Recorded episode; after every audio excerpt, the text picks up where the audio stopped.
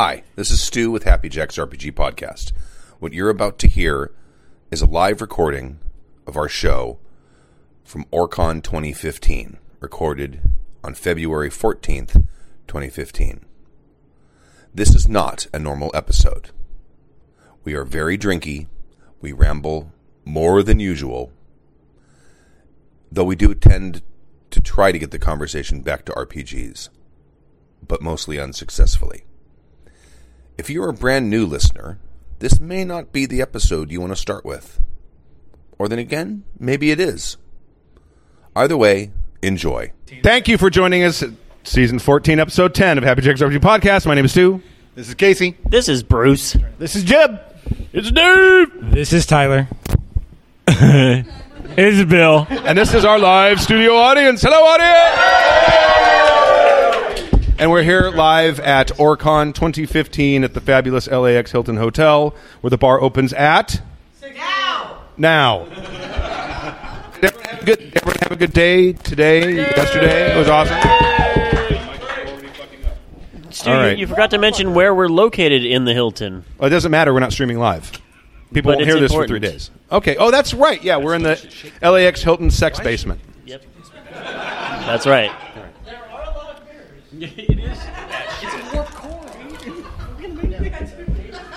Oh, oh, oh, this- are we? Are, we're going to drink a lava lamp. Yeah, that's we what you're got- telling me. We're going to drink a lava lamp. All right, we got we have Uh, we well- obviously have two we have special special podcast drinks. So we have. There's a Wait, wait, wait. horrible tradition that started. Hold on, hold on. There's a horrible tradition. Go ahead. Describe it because they brought it. Okay, yeah, come up and describe it here. Live studio audience participation. It's a it's a purple light. lava lamp. It was so disgusting looking. It was though I was uh, one of my paint jobs from when I was doing figures. It you literally swirl it and it's like you did metallic paint inside this liquor. I'm sure they're going to all be shitting glitter in about a day. All right, and what is it called? What what is the name of that shit? Viniq. Viniq. All Don't open it. No, don't open it. You got to shake it first. Hang on a second. I got to shoot it video. from- and it looks like a bottle of lava lamp. Shake it up. Shake it up. That's oh, going in my That terrifies me. You know that's going to look awesome when you flush. My butt just puckered. It actually it, it's filled with some kind of sludgy glitter. Hand out the glasses. Here, we'll just pour and pass. I have just I have come to the conclusion that no matter what gets put on Into the the table, it's going to go into my mouth. microphone, please. Into the microphone, please, Tyler. Be funny in the mic. Sorry, I've just come to accept that no matter what gets put on this table, it's going to go in my mouth. it's happening. It's got to reach the table, guys. I'm intimidated by this Rob, drink. Rob, you're like six inches too short. Stork, six inches too tall. Now you brought it, so you got to take Can I can I be baby bear? I'm just right. Oh my god, it smells like oh. fucking grape Kool Aid. That's exactly what I was going to say. It smells like grape Kool-Aid. Drink the Kool-Aid. Check one two. Did the Purple cool drink. All This right. is it's one step away from Dimetapp. Yeah. did the Kool Aid Man rape a, a, a unicorn? All right, ready? It's it's like the Tussin. Cheers, motherfuckers. Cheers! I'm scared. Do I get one? Yeah, it's right there. Oh, shit. that's too hard. Oh, that's awful. That's oh, horrible. Oh my god. Wow, that's No way. horrible. No, Oh my god. And it- Somebody thought this was a good idea. I can taste the lead.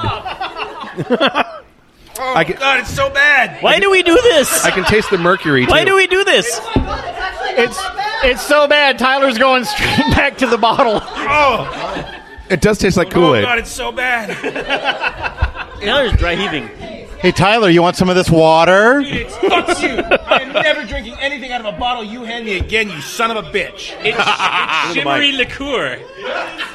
All right. Oh God, do we drink that much? Jesus. All right. So anyway, gaming. So Oh no, wait. Oh no. We're not done. No, no. oh, there's another one. Oh, Tyler. Round one. Why? Tyler, why? Oh God, there's another one. Motherfucker. In honor, in honor of opening weekend of Fifty Shades of Grey, we brought Kinky Liqueur, which is uh, basically A naughty fusion of super premium vodka distilled five, distilled five times with succulent mango, blood orange liqueur, and passion fruit. Passion fruit.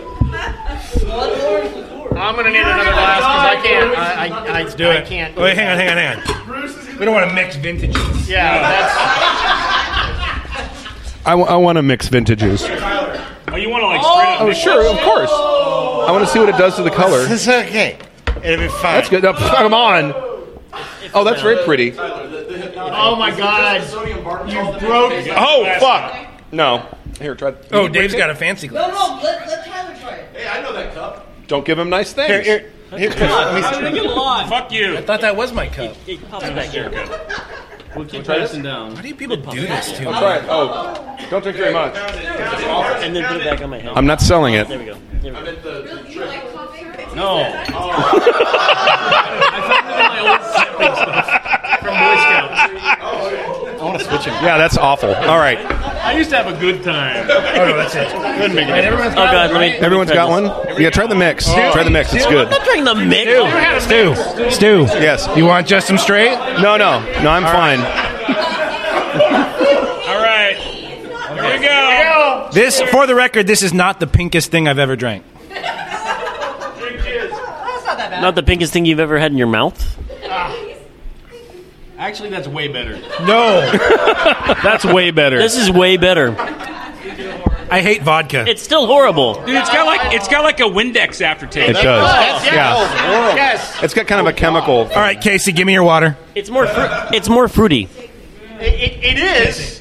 It is more fruity, Microphones. and it, it's it's nasty. All right. Uh, It is more fruity, and it is nasty. Oh god, that's bad. Oh, try try mixing it. It's really good. There's so much sugar in that. Yeah. That's more sugar than I've had in the last month and a half. Probably. All right. I like everyone here less now. Yeah, it's Okay, That's the I shit. didn't before, but I have diabetes now. there you go. Diabetes? Diabetes. Dude, it's like it's it's uh, fucking captivating when you mix them and you Oh, look yeah. at it. Give- Yeah. It looks like unicorn diarrhea. Look, I've it's- never it's- been it's happier like, to uh, not be drinking alcohol booze. than right at this moment. It, it would be like tween booze, except for the fact that it probably cost fucking a lot. Those should not go together. No. no, they should not. All right. And unfortunately, we're out of purple, so I can't mix them now. We're all out of. Fuck you, Anna.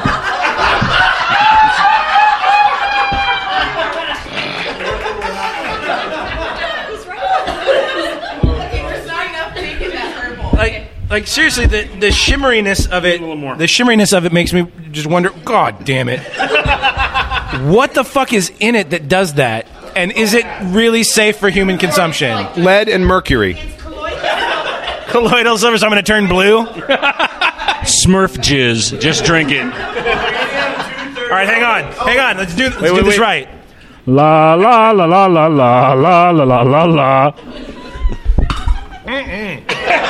No, No, it's awful. motherfucker. You all right? You gonna be okay? Oh God, it's so bad. You gonna be okay? I'm So fine. what? So what was worse, that or Fifty Shades of Grey? Dark chocolate with like spicy. No, I don't want the spicy. Make the taste more like I got cider to make. I got something to make the taste go away.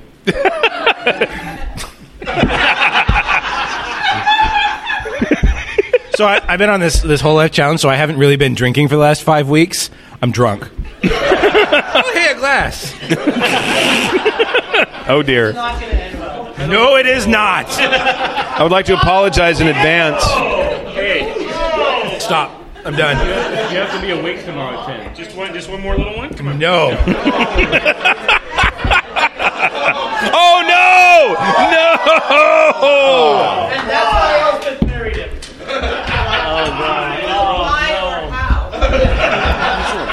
No! Alas, poor Bill. We knew him well. Whoa, some of you better than others. There we go. All right, so gaming, Games! games, games. So uh, I'd go back to the old format that we used to have a while ago, where we talk about games from uh, in a chronological order. So, who played any games like on Saturday or Friday afternoon? Friday afternoon games that they would like to talk about? Come on up. Come on up. You don't want to talk? Oh, all right. Come, come on. Oh, you, you Okay, next. wait, wait. She has like a 74 ounce fucking Budweiser or I know. something. Finish that and then you'll talk. Yeah. Uh, actually, uh, me. At least it's not Tanner Natalie showing up with a fucking actually chilada and saying, the, "Drink this and I'm uh, gonna go X-Men home." game. Okay, go, now you can go. Uh, we were in the X Men game, and unfortunately, our poor GM was not expecting me and Mary and Natalie to just go completely sideways. He had some kind of plan, and we completely wrecked it. We we went sideways, and pretty much it was. Uh, yeah, the, the drunken submariner who was out to basically just whack people out in the out in the street. And uh, what was it? Uh, I was playing uh, Havoc, and Mary was playing uh, Polaris, and we were trying to get our nasty on as often as possible. So yeah, we went sideways. All right. Excellent. You know, you know who, who jammed it? So you can send a condolence letter. Huh? Van Peep is, is his last name. Van Peep. Okay. All right. Uh, any uh, s- uh, Saturday afternoon games? Any, s- uh, Uh, Saturday well, afternoon- I ran Friday afternoon at Friday. two. Oh, Friday, sorry, Friday, Friday, afternoon. Uh, Friday afternoon, I ran a fantasy game in Fate, uh, set in a world that I Hang created. on, sorry, I really have to interrupt you. This is for Jim Toe. Yes, Tyler. Does he still listen? Yeah, Yeah. Yes. He quit gaming, but he still listens. I love that dude. How Funny. Okay. Go ahead. Uh, so ran a Fate fantasy game uh, set in a world that I created. Um, uh, it's a uh, basically a murder mystery set in a University of Magic, and several of the players are here, so I will let them talk about it if they want to. Okay. What's your name and what do you do that makes you famous? Super excited. I'm, uh, my name is Stu, and I give you fellatio every Saturday night. No, he Stork moves faster when someone says free I beer. think that's me. Uh, yeah, um, I thought I'd jump up here and sort of break the ice. Uh, Jib ran a Fate game, so uh, now this is like my sort of my first, well, second Fate game, so I can now talk about it with absolute authority. Bury that shit. So, um, Jib is a very good GM. I have some problems with the system.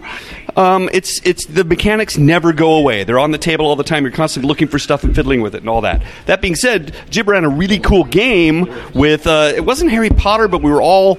Um, the uh, top wizards in a in a university school, and uh, something something terrible went down that we had to go find. Really, Did you see what I was drinking? I'm armed and ready to go. He's packing. It's like warfare. He's packing. carpet bombing. So, uh, uh, so anyway, Jib's uh, Jib's um, um, story was actually really really cool. I'm still struggling with Fate, so it's not your fault. I uh, No, no. I, it took me probably 12 times playing Fate before I felt like I had even the slightest idea how to play the game. I don't want to do anything that feels good for 12 times. I can't imagine why you would do that. To, That's why you only have two kids. right. It's. I mean, maybe you could sum up the system a bit. I mean, it's. Well, it's okay. The thing about Fate, and this goes back to something I've said a couple of times, which is the more you have to think about how to play the game, the more the game mechanics intrude on on the role play, and it feels more gamey. Um, once you you eventually get past that and you can do things automatically like we usually do with with Pathfinder and and D and D and whatnot, then those mechanics tend to recede a little bit. Okay. I'm sorry, my stomach is just dying from that crap. we- Holy, I know. We're we're all Yeah, mine too. gaming, and all we can do is go like, "Oh God, am I going to hurl?" Because that was Um, really not good. Everyone's going to run for the shit, or I'm going to be the only one left. but um, what I, what I would say is if you have not played Fate, uh, give it a fair try and don't judge it on one playing because it will take a little bit of time because it is a, a huge adjustment from more traditional games. Now, I, I have to ask you, Jib. Do you do you find the mechanics get in the way of playing Fate at a convention? Um, no, but it is it is so much harder to make characters for Fate than it is for Hero Oh Jesus! Oh, because Oh yeah. Don't Because- get us started. Shimmery shit did you do?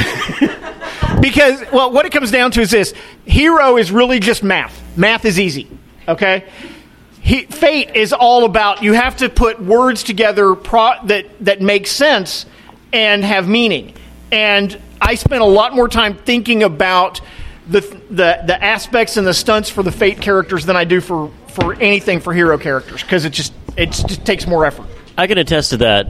We, Casey and I, a couple years ago, ran we chose poorly. We we ran a Fate game, and we're like, yeah, we'll just you know make Well, some not, characters. not just Fate. It was Dresden Files. Dresden right? Files, yeah. And we thought, yeah, we'll just make some characters and it'll have a musical theme and we'll make out aspects and, and all these interrelationships. And we kind of left character creation uh, to the night before. That's a mistake. And at 5 a.m., we were like, Jesus Christ, what I- have we I chosen? remember that how, game 'cause you how did guys- we I do? was sharing a room with you guys It at hurt that so point. bad. It hurt. To- It hurt me in my bones. To be candid, the the way character generation is supposed to work for Fate, it's supposed to be a communal effort between all the players in the game. It's supposed to be all done together, and one person doing it by themselves, it becomes a much bigger task. Right, for a con game where you don't want to spend four hours doing that, which is a great time, by the way. It was it was a lot of work. I would rather make twenty hero characters than ten fate characters anytime. As far as he's right, the math is easy. So The, okay. the, the ideas are tough. You two played in the game. Do you you you want to say anything? You want to talk about it? Come on, come on, come on, come on. Yep. Yes. Yep. Especially since this is your first con. Oh, this is your first con? Yes. Uh, what's your name and what, what makes version. you famous? My name is Natalie, and what makes me famous is I'm a horrible person. Awesome. Congratulations. Thank you. I try. I try. Up a little bit, like this. It is like a man. I just want to be a whole man. so I'm talking about Jib's Fate game, yes? Yes. I played Jib's Fate game, and I thought it was actually really cool how the character sheets that he printed out had a lot of background to them, which made it a lot easier for because I've never played Fate before as a first time player. Uh, as a first time player of Fate, I thought it was really cool that he uh, kind of gave a background for me to go with. Uh, I had a baby daddy who had no idea he was a baby daddy. baby daddy, how are we doing tonight?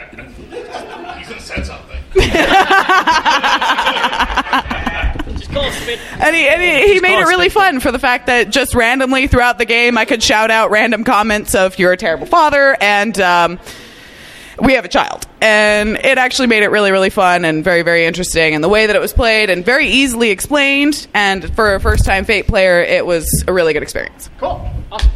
Thank you. I just want to note that if for the next portion of the podcast you don't hear Tyler talk, it's because he's so fucking drunk he had to go sit in the audience. Oh, he's yeah? like, oh my god, I'm so hammered. He's doing like whole life, which apparently makes you a puss, and It so now does, he yeah. has to sit in the second. That's row. what I heard. Yeah. All right. Anyone else on? Anyone else on? on okay. Oh, he's gonna Willage. man up. He's back. Uh, I, I was in that Fate game as well. I don't have much more to add about the the game itself, except I do have in here photographic evidence of Stork rolling a perfect roll at a pivotal moment.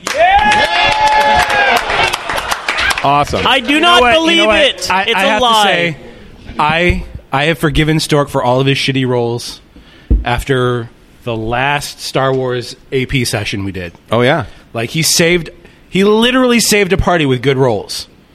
Stork. So, as Stork much shit it. as we give Stork. All right, now I'm gonna I'm gonna fucking raise a bottle to him. Salud. No, I. Did you just go? I was just one telling my Rob homies. I am more drunk than I have not ever been, but The night's young. in recent memory. Have you reached "I love you, man" phase? Not quite. Okay, not all right. quite. Hey, let me ask you this: so far is the podcast amazing? How is it? You know what? The podcast will never be that amazing again. All right. Mostly because Tappy's not here. I, I have long said that Stork is like the ring video of bad rolling. and if you play with him too much, it spreads to you, and then you're fucked for a long time. So then you have to play RPGs with other people so it moves on to them. Yeah. I And agree. then, yeah, yeah. I thought I thought my glasses were fogging up. It's literally my eyeballs. It's the silver sparkles. What the fuck was in that? lead. Cataract. Ground up lead. Molten lead. Not cataract. All right. Uh, any other games? Uh, yeah. Jim Sandoval. Never buy a vodka product made in Chernobyl. I'm just saying No. that was probably a bad choice. What, what's your It what's fucking your gets the job done. what's your title here now? I am Master the of all he supervisor- surveys. Supervisor of RPGs, but on my badge it says Generalissimo of RPGs. Oh, awesome. Nice. Uh, but yeah, I played two games on Friday, and uh, the first one was with uh, Tomes. He ran um, a Savage Worlds uh, system game, but in the Star Frontiers universe. If anybody's familiar with that game, it's one of those '80s role-playing games. Oh my god! So long ago, I played that and I loved it. I still have Wow. everything they've ever made for that, including like the Choose Your Own Adventure books. It's like ridiculous how much I loved that when I was a kid. But uh, uh, and of course he did a whole Lego thing that he's now kind of famous for doing. So uh, what happened was we were uh, going on a shuttle from a freighter to a space station, got a distress signal, and it turned into like this really awesome sort of like aliens. The ship is like wrecked and on emergency power, and there's like monsters on inside the ship. And the cool thing about it is that he, each room on the ship was a module in Lego. So when you moved in and opened the door to see what it is in, he would remove the module from from a box and put it on the board. Ah, so it was complete fog of war. You didn't know what the hell was going on, and he had this little speaker with this mood music playing. So there was like totally intense and and and and with Legos. So yeah, Star Frontier, Savage Worlds, Legos. I, I had an erection most of the game. Yeah. Uh, and. Uh, it- and it became uncomfortable, but it was a TPK. Over three hours. Over three hours, man. I know. Because they want to see it If you have a too. game the erection Cialis for four gaming. hours or more, please call your Generalissimo of RPG Gaming. How'd you resolve that Now- issue, by the now, way? Wait, wait a minute. Lotion. Did you see another gamer's erection at the same time? because I was not in a room with this many mirrors, so no.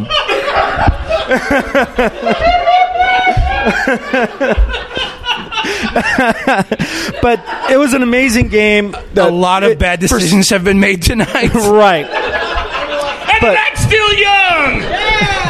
But all those elements, I thought it was going to be sort of a campy, fun game, but it ended up being kind of a more intense game than I thought it was going to be, and it was really fun to play. And Tomes runs a hell of a game. So, and I also played in Dogs and Vineyard, uh, and with uh, Stu in the game as well. It was the first time I ever played that game. I'd read a few things about it. I was uh, curious. So, if, if nobody's familiar with the game, it revolves around this group of sort of like a militia marshalmen that are for God, and you live you you're in this place that's like Old West Utah, and you're Mormons, but of a religion that they sort of made around Mormonism, so it's plausible deniability, I guess. I don't know, and. Uh, the whole thing it, it has a really cool like dice mechanic. It's very narrative based, but my character decided to Jesus out and commit suicide to save everybody else.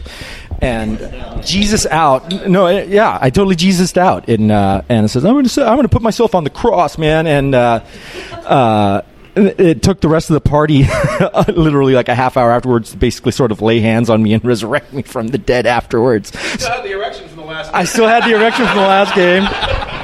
Now that's a resurrection. Booyah! Drop the mic.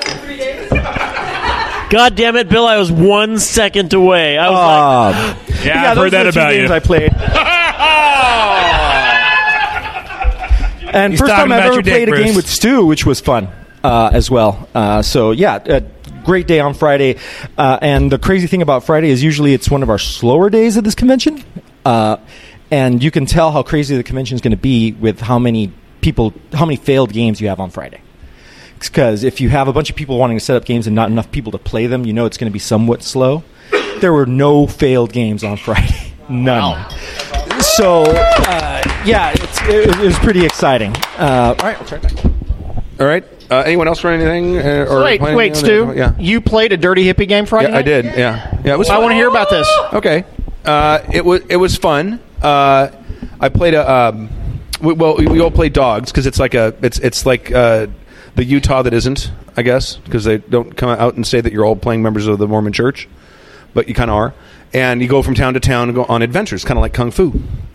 And uh, but Mormon, and uh, the character I made was basically a religious zealot who like d- tries to live the perfectly straight and narrow path and wants to try to turn people to the righteous ways and all these things. And, and I, basically, I had a really talky character, and it's it's got a, a sort of like a dice bidding mechanic where you you, you put up a, a- couple dice to make a number, and the other uh, the person you're in conflict with has to match it. And you have a dice pool that you've rolled, and it gets harder and harder, and you try to it, it has it has kind of a fadey thing to it because you're trying to uh, bring traits into it, and uh, so you can roll more dice and have a larger pool, and maybe get some larger numbers, so you can keep the struggle going. Uh, it, it was fun. It, it was fun. Um, I, I would say kind of the same thing that Stork said about Fate, uh, and that may be because I've only played it once, but it, the, the the mechanics never went away, and they, they become a central part of the of the narrative. That might go away eventually if you if you played it five or ten times. I don't know, but it, it was fun, and I loved the setting. The setting was awesome. It's like uh, you know, uh, Tyler talked about how L5R is like uh, everyone's playing a paladin. This is uh, essentially the same thing. Everyone everyone has a moral code that they're following, and uh, th- that that constraint kind of makes r- r- role playing the characters a little more of a challenge because you can't just be a murder hobo. You have to you have to be a, a murder hobo with a line that you're not willing to cross. So that, and that was fun. So you're saying this is a this is a great stretch for you because you had to play someone who was aligned to a moral code. Yes, exactly. Okay.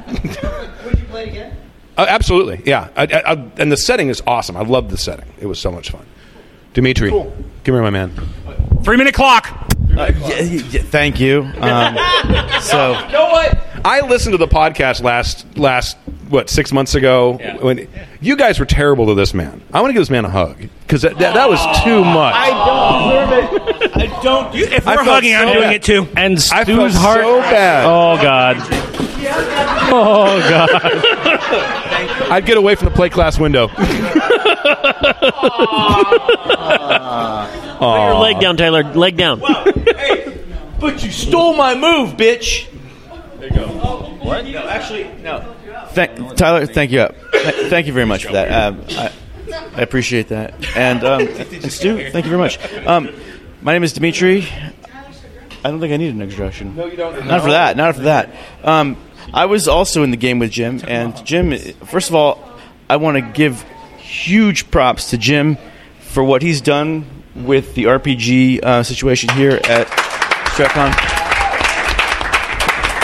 I I really just I want to say right now, Jim, what you have done to the RPG section of Strategicon, I want to have your babies because of it. Yeah, absolutely, absolutely, absolutely. thank, thank you very much, Jim. Junior two. The second thing is that um, if any of you get a chance to game with Jim, snatch that opportunity immediately because he is the most rotten, perverted piece of crap in the world. And you will have the greatest time playing with him. He has no limits and no boundaries. He's a man, well, I, I, I shouldn't go on. So, so um, my, my, my thing. I'm sorry. Go ahead. Uh, Eric, Eric's here. Eric, you want to come and talk? You got a second? Eric's a Someone uh, don't let the two-year-old overrun the podcast. hi, two-year-old. Games. It's okay. Children don't start forming memories until age three. Convention. Here you go. Hey, great to How see you doing, you. brother? Good to see you. Good to see you. I know. So, hello everyone. You are supreme overlord. I don't get to pick the title. Okay. Uh, I just want to say thank you very much for coming out to OrcCon uh, 2015. This is the time of year uh, where I get to announce. I say this is the largest convention we've ever run. Yeah. And it's and again, I, it's true. At least it will be sometime tomorrow because we've already equaled the attendance from last year. So our goal is to hit 2,000. We very well might do it. That will be the first time since 1991 or two. So this is huge. It took us a long time. Don't to get call back it a to comeback. 24 years, but we're back at 2,000, and all is going well. And poor little James here really wants me to get him to bed, so it's well past his bedtime. Yeah. But again, thank, Thank you. you, I Rob. hope you had a great time so far, and I hope you have a great time the next two days because it's been a lot of fun. I hope you don't mind being moved to the bunker, but the other room's kind of filled with water. So, We call it the sex cave. Yes. All right. Good night, James. Thank you, Eric. Good night, James. Bye. Bye. Yay. Bye. Kids ruin everything. All right, and Asperger's speech. All right. Uh, anyone else on to have a Friday night uh, horror story? Okay, go. No, no. A, a Friday afternoon, super awesome story. Okay, go. Yeah, yeah. This uh, was my second opportunity to play in a game run by the one, the only, the Mook. Oh, West Coast Guru. And it was awesome, and we had a great time. And this was literally the best kind of Friday afternoon game where it was get in a dungeon and kill some shit. Oh, good. Awesome. Uh, and that's what we like. So, yeah, it was great. And Mook did an awesome job, and there were people that had only had some bad experiences with GURPS, and he turned them around.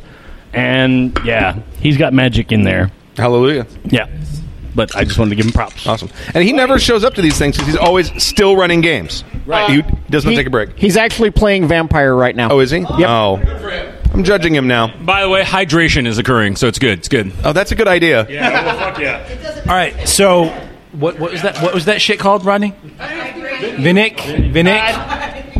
I picked up this glass and I'm like, my hand is gigantic and this cup is tiny. it's fucking with my perception. It's some Alice in Wonderland bullshit right now. That's called lead poisoning. Oh, thank you. Okay. Someone please call 911. All I know is is uh, I ran to get some water and I had, to, I had to go take a leak, and it was like fucking Ghostbusters. I was like, that is not the right color for anything. No, I no, I and, and it was a little weird because.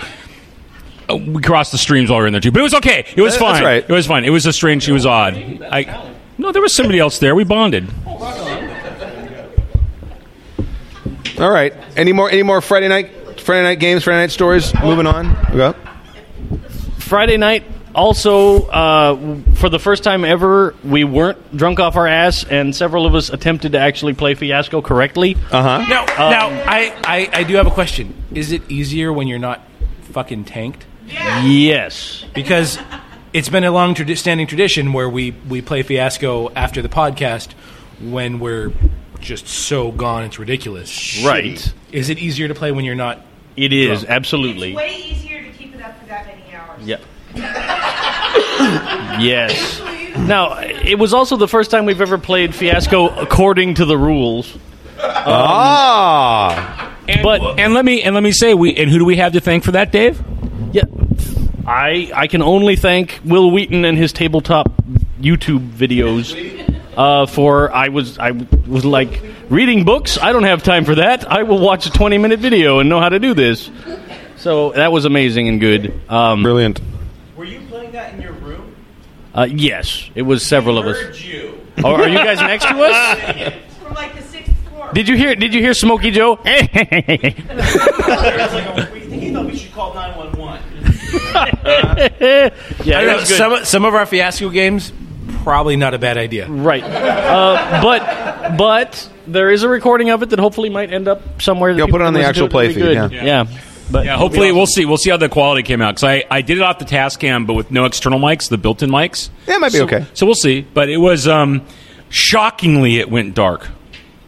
Right. Wait, what? Amazing. That is true of every Fiasco game I've ever played.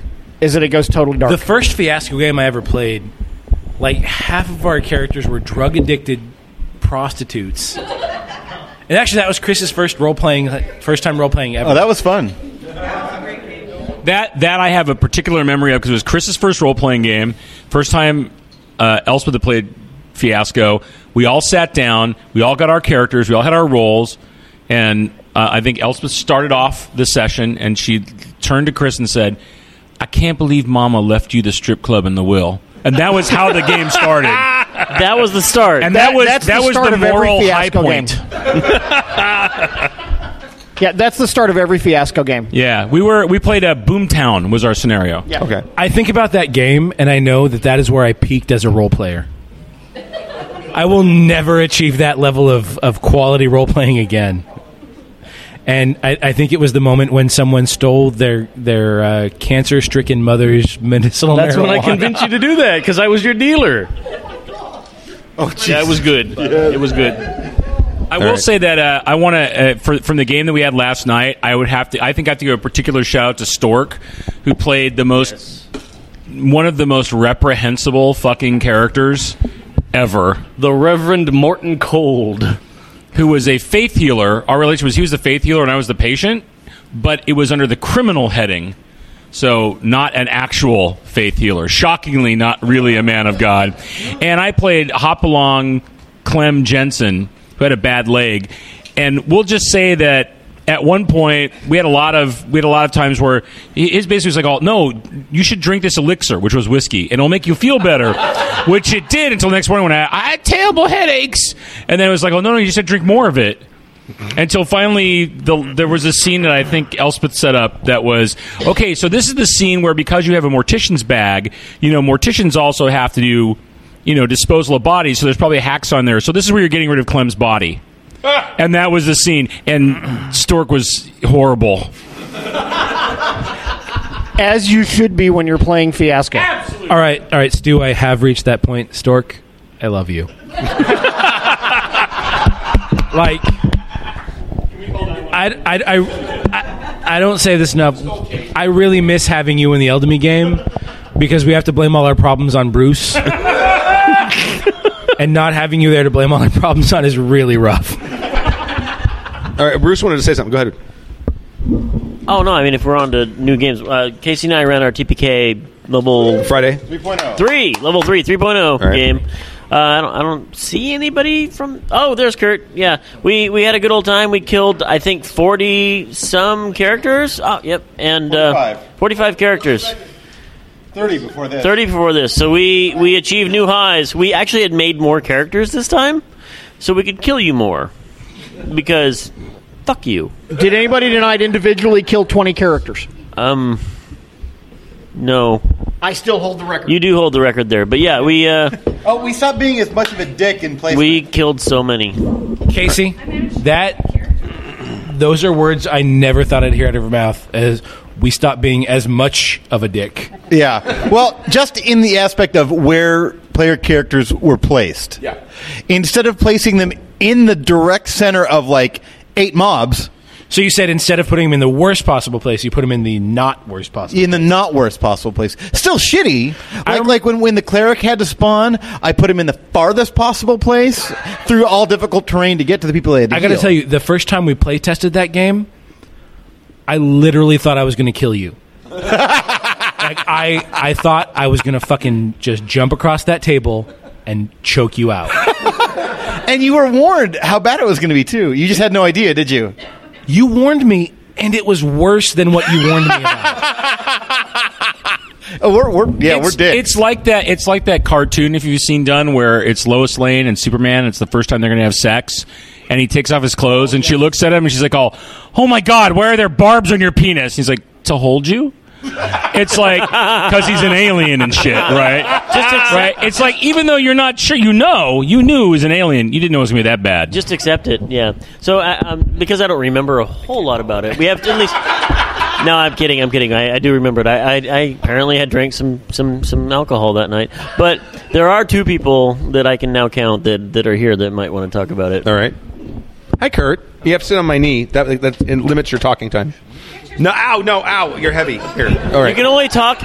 You can only talk as long as the erection doesn't bother you.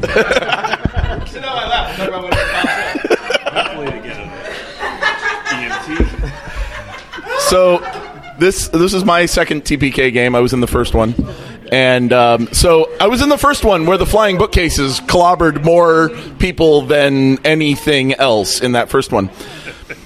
So we get to the third room and library, library. Oh fucking hell, the library. All it is is bookcases. Yeah, everyone hates the library. Everybody hates the bookcases, but this time the bookcases didn't actually move unless we moved them. Yeah. Bookcases and the little girl. And the little girl, yes. Oh, the, li- well, there was also the librarians, but yes, but that was but- that was our new addition. right. But but the the classic point, the greatest point in that game, however, has to be when we got into the second room. Oh yeah. We get into the second room, and the and the entire. Are you going to be running in this this? No. con? no, No. you're done. Okay, No, we're moving on to four. Okay, so the entire room is glass. In each corner, there are three glass statues. In the center of the room, there is a glass turret, inside of which is a cannon. Yes, we've walked into a room with a literal glass cannon, which is great because the previous room was filled with figurative glass cannons, so it was good. And our rogue leaps on top of it, gets into the chair where you can fire the cannon, and it starts attacking the turret with his rapier. Yeah, yeah, no, don't don't fire the glass cannon. No, no, no. Let's let's just attack that. Right. So yeah. after about three rounds of attacking the glass turret with his rapier, he manages to shatter the turret. While he's sitting on it, it breaks into a million zillion razor sharp shards of glass. And Oops, he sharded. Oops, oops, he sharded. Yes, exactly. This may be the Viniq talking, but that shit's retarded. There were there were a couple of us who were like, "This is probably not the greatest thing to be doing," but we didn't have time to stop him before Wait, wait. it broke. As I recall, some people joined in on the. Some people did. Yeah, I'm not one of them. One tried to stop, but failed miserably. Oh, yes, and we- ended up damaging the turret herself. Yes, exactly right. When you try to shoot the rogue, but you miss and you hit the turret and cause the turret more damage, yeah, that doesn't help. Um, and so he TPK'd the party before Bruce and Casey were able to TPK the party. It was impressive. It was impressive. Three rounds. Do they get do they get experience? They level if they TPK the party. How and much? Yes. the end? How Awesome. much? How much XP do I get for the dead bard? Zero, Yes. because you died too. But the the thing that I found amusing was it might have been the best possible way to get out of that room with the least amount of death because you is really only killed six people. Seven. Seven. There were seven players, You really so. only killed seven people. We probably would have killed a whole lot more in that room Oh, yeah. otherwise. So Yeah, we, it's- we all basically its- warped past that room. in all the ridiculous stupidity of doing that, you actually probably came out better than any other possible alter- alternative. Possibly, yeah. If you're not concerned about death.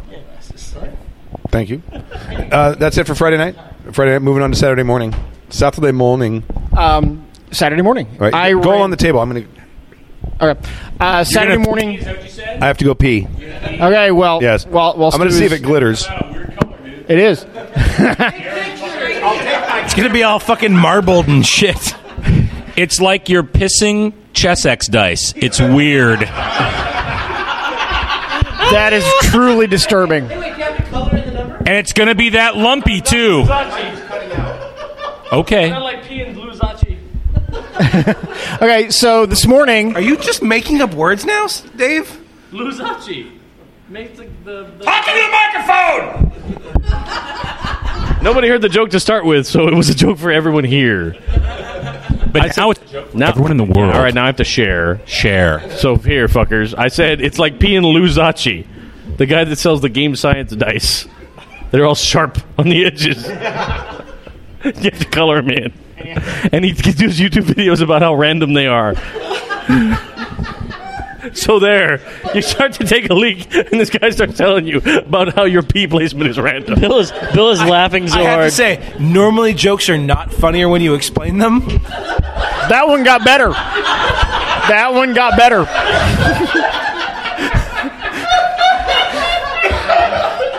I'm, I'm going to say this is probably our worst podcast ever. Oh, wildly, or wildly. the best podcast So- podcast ever. I got to say, the last time I was drunk on the podcast, the chat room went fucking ape shit for it. They are going to be loving this when they Oh, yeah. hear it. So this morning. No, no, no. I need to zoom. She said. So this morning I ran um, another Fate fantasy game. This one set in uh, Thieves World, which is a set of books written back in the '80s by Robert Asprin and Lynn Abbey. How many people have read Thieves World? How many people in the room?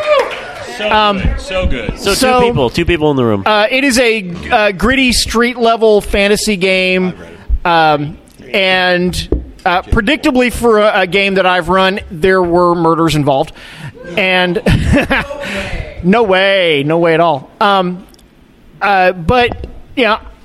Uh, again, it was a Fate game and had uh, Elspeth played in it. Someone asked her if she would like to comment.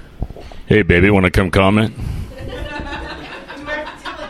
No, you No. don't tell a joke. You don't have to tell a joke. You don't But you have to tell a can. joke, but we are going to laugh. Well, um, in in- in the in the world of, of Thieves World, uh, it was in the middle of the dry season. Suddenly, storm clouds appear on the horizon, which is probably a bad sign, and uh, people started disappearing.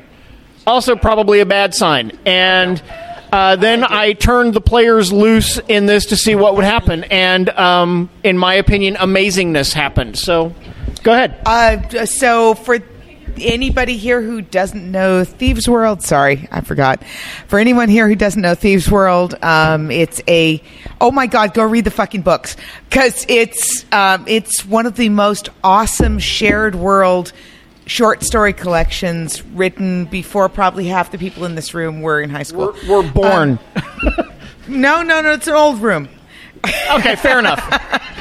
Uh, fair enough. But uh, it was fate, and uh, Jib is actually uh, really, really great at at describing a game system as he's going, and sort of giving you everything you need to know, and then filling in the rest as he goes along, which is great for Fate because, as Stark was saying earlier, it is a very system heavy system.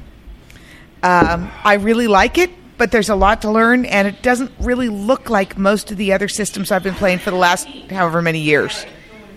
Oh my God, who has a headache? Stu, what are you doing at that end of the table? Sorry. Um, He's in my seat. He's in my seat. I don't know exactly what you're looking for in the way of comments, but no, just whatever you're whatever you want to say. Um, I really like the element of having no idea what I'm doing until I get there. Fate is a great system if you've got a GM who is willing to deal with your complete lack of interest in game mechanics. And um, Jib handled all the game mechanics because I could give a shit. And and what about the book? You told me at dinner it made you want to read the book again. It did actually. Playing playing Jib games in Thieves World really made me want to go read the books again because um, because the system wasn't anything I had to worry about, but the setting itself actually is really fascinating. And Jib like hit about five percent of the high points of the game of the books, and then left the rest of it. It's like we're not going to do anything more. Okay, I have to go back and memorize the other 75, 95% of the vocabulary. It was awesome, actually. And the fact that you kept it to four players was very, very helpful because, um, because the Fate combat system is taken in this weird taking it in turns system. And with more players than that, the last time I played it, it had more players, about twice as many players. And uh, we didn't have enough turn, uh, enough. Um, enough turns. There were a lot of people sitting around waiting for their turn to have combat. And with only four players, Fate never has anybody sitting around waiting for their turn. It really, um, you're engaged the entire time, and you can never kind of go to sleep for more than about 90 seconds. Cool. Um, now, I, I, will say that um, I have dis- I have come to the conclusion that four is the perfect number for a role playing game. Four players. Like a role playing game or just Fate specifically? Any role playing game. Or a con game. Any role playing game. Four is the perfect number. So how many how many of us now uh, that are running games have reduced to four? Jib, right? Stu, reduced to four. That's, that's it. That's it. I increased to seven, so That's because you need to be loved. I'm I'm not I'm not going to argue that. Wait. So did you did you think that? It, so what is it about going to four that you think makes running a con game better? Um, I think in general it makes it more possible to give everybody a sufficient amount of spotlight time and give everybody something that is specifically about them in the course of a game, specifically if you're running a four hour session.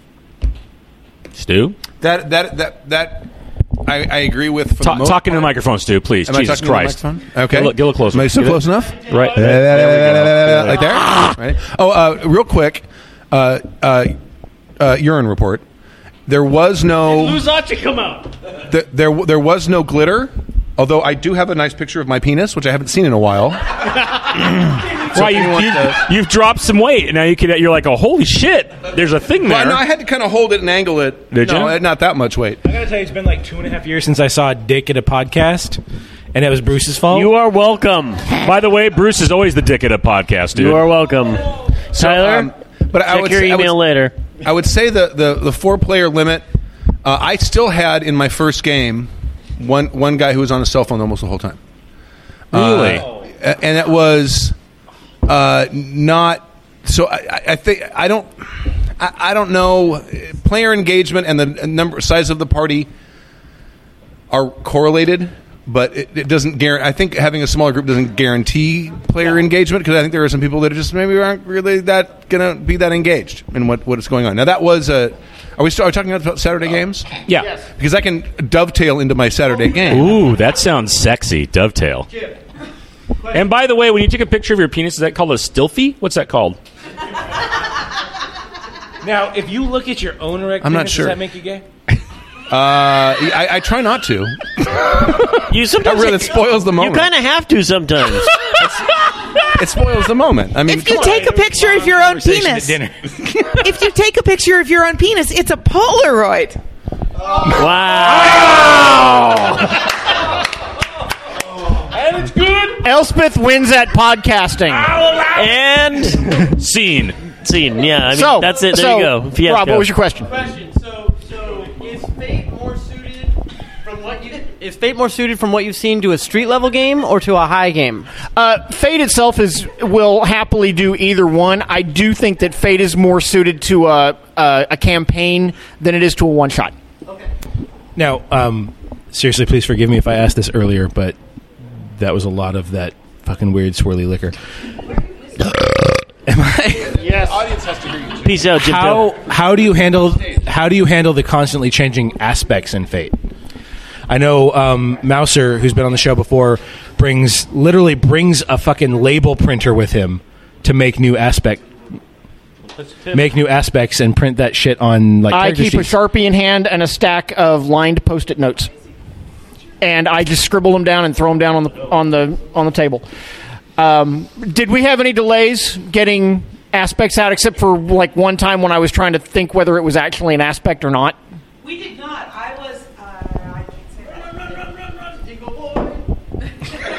Wow, that's amazing. Bill is on one knee, and it's maybe the second time. Like it's the first time. No, but only the second. Can you Um, get up?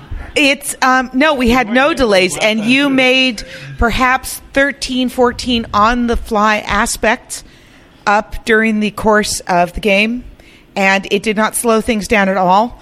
And they were all legible, which was a real plus. Okay, given given what I've heard tonight, I will play in a Fate Con game soon. Awesome. The best part is that you get to tap your ass. Excuse me, aspects. That's how you get Polaroids. Oh, there is another one tomorrow. Just remember your character sheets. Oh yeah. Uh, Dovetail, dovetail, Stu, I'm going to dovetail. dovetail, Dovetail. into my game. The, I, I ran a fifth edition D and D game. This is a continuation of the uh, actual play campaign that we've been running. Did you just knee him in the teat? Go pee, go pee for me too. Wow. And me. You And me. did. I could. I would. You can. You're drunk enough you could pee for all of us. Oh, they someone switched the signs. The men's and women's signs are switched. Right, yeah, yeah. Make sure you go to the ones that says women's because it's actually the men's. Anyway, um, It's okay. It's okay. He pees sitting down no matter what anyway. It doesn't matter. So I, I ran the fifth edition g- game, and it was a uh, the scen- scenario was based off of an event that happened in the campaign. And this is your like brilliant Eldemy actual play with some of the best role players in the industry. It is. right? It is. Just checking. Fine, fine role players and Bill, and and and Bruce. Come on.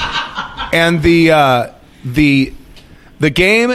I realized ba- basically the concept was the, the party was at the, the Dan Helm estate, uh, uncovered some subterfuge, and then the basically the, the mother or the, the lady of the house and the heir were going to get sent away basically into political exile. So I said I'm going to take the player uh, the player characters in the con game. They're going to be the escorts that are going to take them there.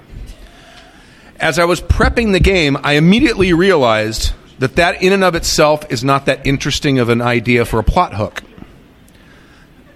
Your your delivery boys say, Right. "Here's some people, take them here." There's only so many things that are going to happen. Someone's going to try to get them back. Someone's going to try to free them. I'm sorry. Go ahead. I don't want to interrupt. Trying to fucking tell Chris something. Well, stand up and go over there. Yeah. Jesus Christ. You were talking about her family from the game. Oh, okay. I'm sorry. All right. And I was like, ooh, that's all I was Okay, doing. all right. It wasn't that complicated. Okay. That's okay. What what does it have to do with Rob? He was in the way. Oh, he's got a big head. And that changes from a normal day how? And there were some artists, and they were sketchers, and I fucking hate sketchers. I fucking hate Skechers. Oakland Raiders wearing Skechers. oh, I hate sketchers. Raider sketchers. Oh, I hate Skechers. Anyway, Oh, I hate sketchers. it's like so. Any, I can't. I can't do it. so, but that, that's a that's a that's a, a, a boring concept for, for for a game. So I thought, well, here, here's what I'll do. I'll wait. For, I'll let them get a day or two out of town. I will have the the uh, basically the the rival a rival lord is going to send his men to kill the party and bring the the the the lady of the house and the heir back to his estate. Right? It's a, a rival lord. When they do that, they're going to find on one of the one of the guy, guys that tries to waylay them a message from Lord Broderbuck saying, uh, "You're going to go. You're going to escort this assassin to the Danhelm estate, and then you're going to head off." Da, da, da, da. Ba- Basically, it was not not quite that obvious, but pretty close to that obvious. So my thinking is the party will get that and, and read it and go, "We got to go back and warn the Lord because there's an assassin in his midst." Oh no. no, no, we've got a job to do. That's what they said. So, and I had spent 75% of my time prepping for when they go back, what's going to be at the at the estate when that happens and all of the house intrigue and stuff. And I spent meh, maybe 25 no, about 5% of the time figuring out what they'd do if they kept going and about 20% left. of the time left, yeah. Okay. So wow. of that of all of my game prep time, I spent very little time on what they actually ended up doing. And I, all I had really done is come up with a few encounter uh, combat encounters. So it was not. It was basically a combat encounter after combat encounter after combat encounter, and they got a little more complicated and a little more dangerous, and uh, almost almost successfully got the got the lady and the heir away from the party. Almost almost, Almost. liberated them. Yeah. So the so the one the one thing that I'll I'll note then for our next game, whenever that is, apparently there's some. It sounds like there's some assassin at the Downhelm estate, or a dead lord. I was gonna say. So oh! Chris's parents. So Chris's don't father know. is dead. I don't know. I gotta say, we are so, already so incredibly fucked for the next session. Chris, how do you feel about the we fact had that your one father might be combat dead? last game, and it took everything we had. Like we are desperately in need of a long rest, and now we have to go back and find her dad dead. Maybe I don't know. Maybe we don't even know what the fuck else is in this place. We are so fucked in our game right now. Oh, it's God. great. It's we're, it's like TPK time. Wait, I'm making but is that not the already. best position to be in for a player character? Is we are so totally fucked right wait, now. wait. Did, did you Bruce you just ask why are we fucked? Because you're thinking like I'm just going to go write a bunch of really cool songs about these dead orcs, and then I'm like on my next career. Fuck you. No. you shitty No. I didn't. I didn't. I didn't say that. I didn't say it. I didn't say that. So but you thought it. And wait, and Stu, you said that that the thing that was so. How much of a challenge was it that you had built a game around events that happened in actual play? But you said there was only one person that even had listened of to the them, four right? players in that game, only one of them is a show is a listener to the show. Mm-hmm. So the, the the other three people there, the the significance of what they were doing was meaningless to them. So that I think is the biggest mistake of, of that con that con game concept. So you're saying those other three people did not care how badly they fucked us Monday night? Exactly. Yes, I, I, they don't give a shit. I have a follow up question. Was was every combat in, Check in your was every combat in this in, in the uh, in the uh, game tonight? Uh, the- was it today? Do this today. Was it was it an entirely deadly combat where you had to use everything only to survive? Um, No reason I'm asking that. Just the curious. first the first the first combat. The first combat was fairly difficult. The second combat, they fought two whites, second level oh, characters, Oh, four second level ouch. characters. Second Why is it always got to be the whites? Why is it got to be Only white? two. Why is it always got to be about be whites? white? did, did you remember that they have multi attack? Yes, I did. I remember that they had multi attack. I forgot that they could poison. So after that combat, when they all died, what did you do? They didn't all die. Really? No, three of How- them ganged up on one, and the guy time? who was on his cell phone was hiding behind, Oh. hiding behind the carriage. And I and then I, the other one slipped out of the shadows and fired an arrow at him. And I said, "You just took uh, eight points of damage." Oh, okay. The guy, the guy on his cell phone is the Bruce analog. I'm going to run up, do something ineffective, and then run away and let the orcs Oh! get fucked. Oh! Well, you Just know- because I play a bard. There is it, it, wa- it's it's funny because he then the guy then started giving me shit when his turn came and says, "Why did the guy shoot at me when he had all these other people in front of him to shoot at?" And I'm like, "Well, he didn't shoot at you. It's this miniature that's five hexes away from your guy, out here all on his own. Where did he come from? I put him down last turn when you were playing with your phone. Nice, nice. You know, BARD stands for babies are really dangerous. and they need to run. right. I hate you guys. Mike. No, wait. No, God, sweet baby Lord Booba. From a theoretical point of view, would That's his. That's his lodge name. Yeah. That's his lollipop guild name. thanks. At least, whatever. Fuck you.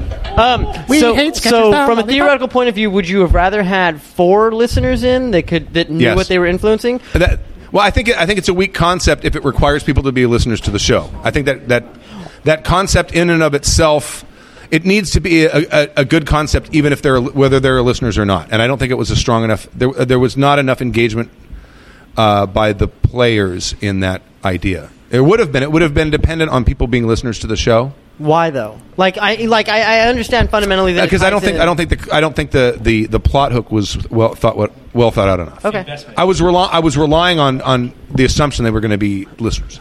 I think that was the problem. Also, Rob, Rob, It's, it's a matter of investment. A listener to the show is going to know what's going on with the Eldemy campaign and want to not fuck us.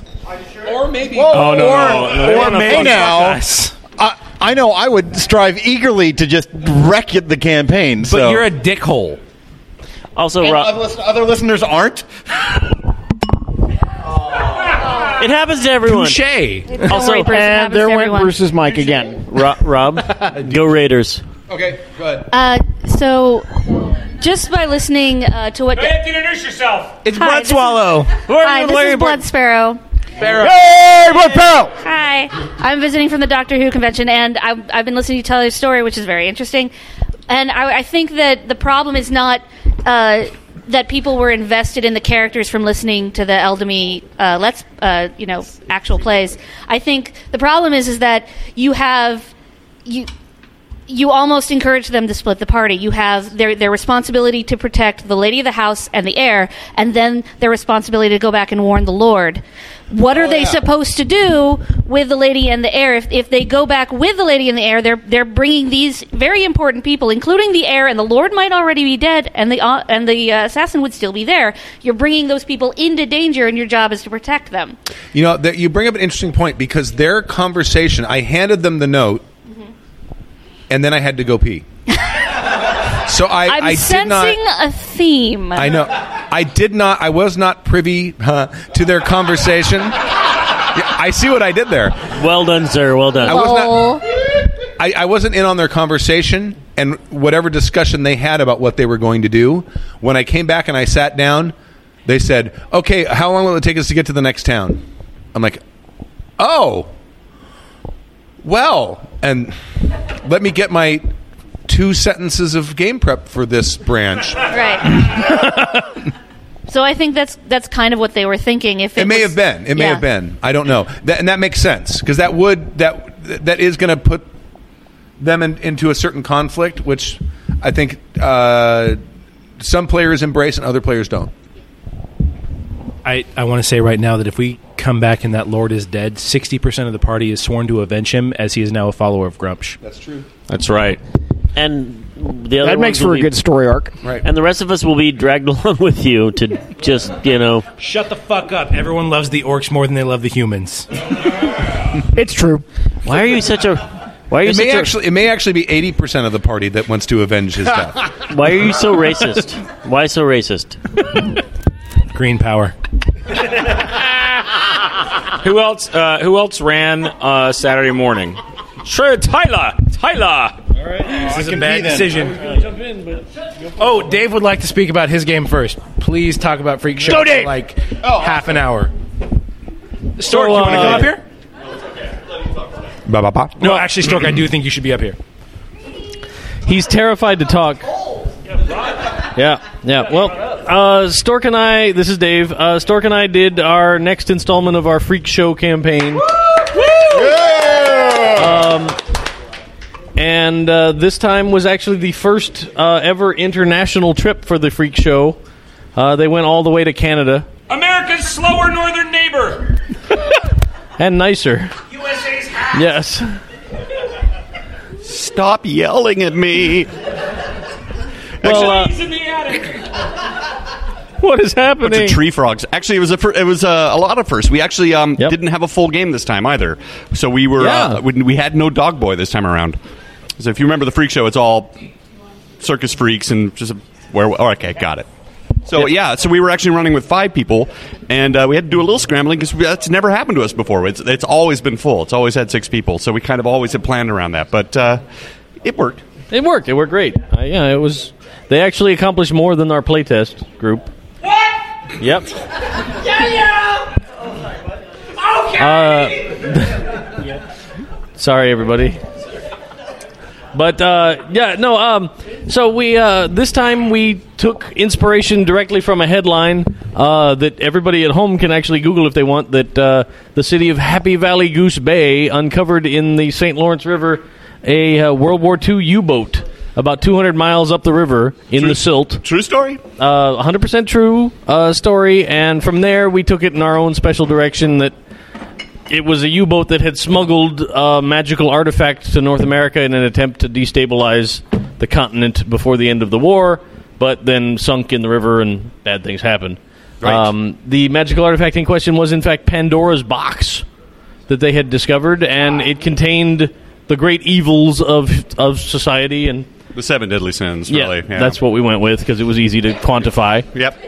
Yeah. Uh, but it still also contained hope uh, at the very end. That was the, the one thing that could save the world. Um, and they uh, they kind of had an experience chasing down a city full of zombies and a good time. Don't give that to Tyler. Take it away. Take it away. Too late. Gone too far.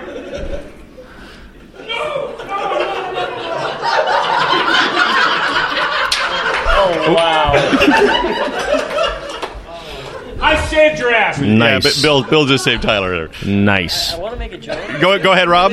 So, Since we had six characters and we only played five, um, when we go to four, the question is uh, when we go to four characters, we could run it with four. I think that we kind of have fun with six because our, our um, we tend to overpower the games and make all the characters really superheroes as well. But like we had a demon this time around, it was a gluttony demon that actually swallowed Maggie the cat. For the very first time, literally within one roll of killing a player character in our con game. Yeah, it was it was interesting. Uh, yeah, was four good. bennies were required to save Yeah, her life. four, Like five bennies. Five, bennies. bennies. Yeah. Uh, anyway, so uh, um, Mary's actually here. She played Maggie the cat, the eponymous almost dead character. So she can uh, she can tell Mary. a little bit about her experience.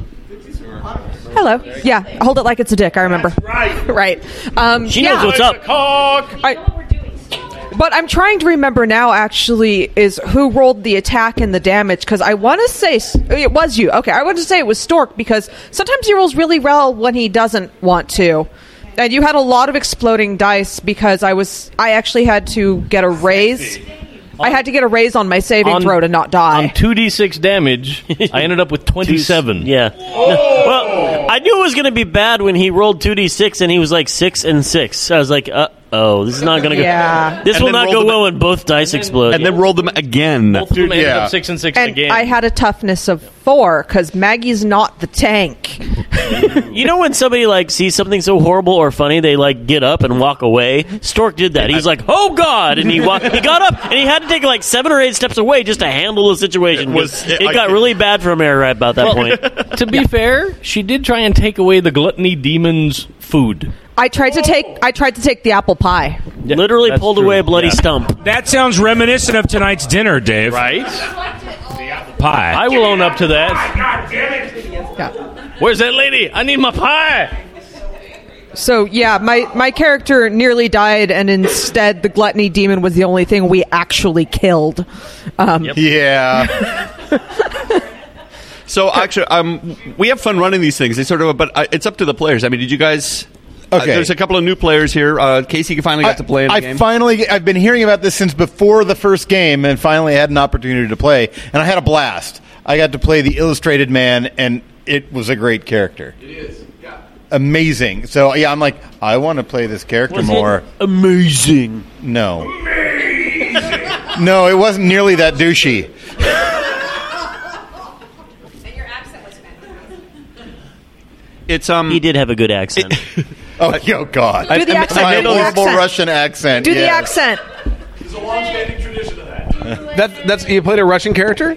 Da. That's funny because you look like Rasputin. Rasputin. Yeah. it's true. I have big beard. It was especially good when he went running up to like the five year old girl trying to reassure her. Um, it's okay. That was good. Little that girl. Was good. It actually, it actually in our playtest, a similar thing happened because the Wolfman. There's a fi- five-year-old girl on a porch that's trying to save her mom, and she's totally freaked out already. And then freaking the Wolfman runs up and is like, "Hey, little girl." and then today it was this giant tattooed Russian guy. I, I also love that that uh, Dimitri is or Ivan Ivan Ivan. is is mean. So this little old lady was walking around, so I smacked her in the back of the head. so I, I in the in when we did a, a play test ahead of time, and I played Ivan, and at one point they're like, "Oh, everybody seems like they're just they're kind of like in this zombie state, doing the same thing over and over again." And I kind of got separated from everybody else, and I was in, it was uh, at a gas station. I went in the back, and I'm like, "So so guy is just sitting like working on an engine, then yes." They're like, "Oh yeah," I'm like, "Okay, I break bottle and shove it in his back. What does he do?" Because it says like his first his first disadvantage is mean. I'm like, Yeah. okay, that seems good. Exactly. That seems like he might check that. You know, not like, oh, hey, sir, are you okay? Everything good here? I'm like, oh no, fuck that. Stab this bitch. Here you go. I found. I, I found vodka in uh, Minimart.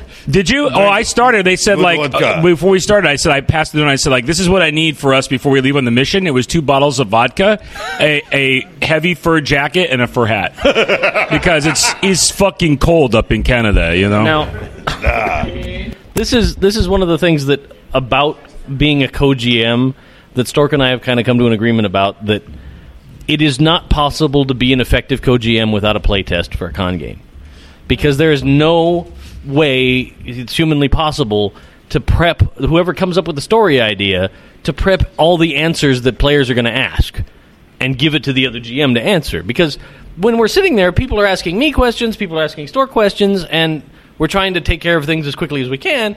It's not like somebody asks a question and it's, oh, let me ask. There's no time for that. So if you don't do a playtest and get the other person on the same page, it doesn't work out right. Like last con. Right. So my, so my question is, because you did you did the playtest on this one, sorry, Stark, you did the playtest on this one. Then did things come up in the con game that you had already answered from the playtest, and you knew how to handle it immediately? Yep.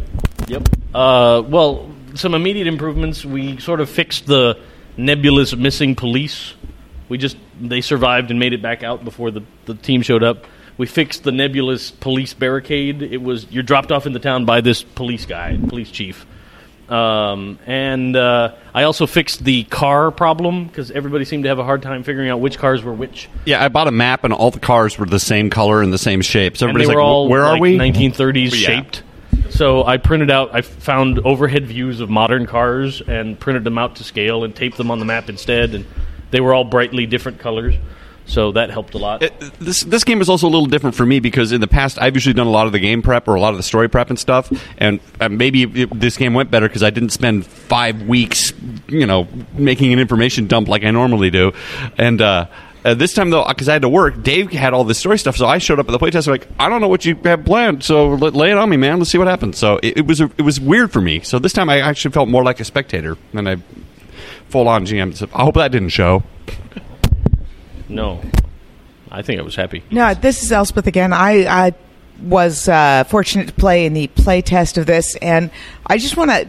I got to hand it to Taven Stork for for packing in all the evil in the world come from Pandora's box.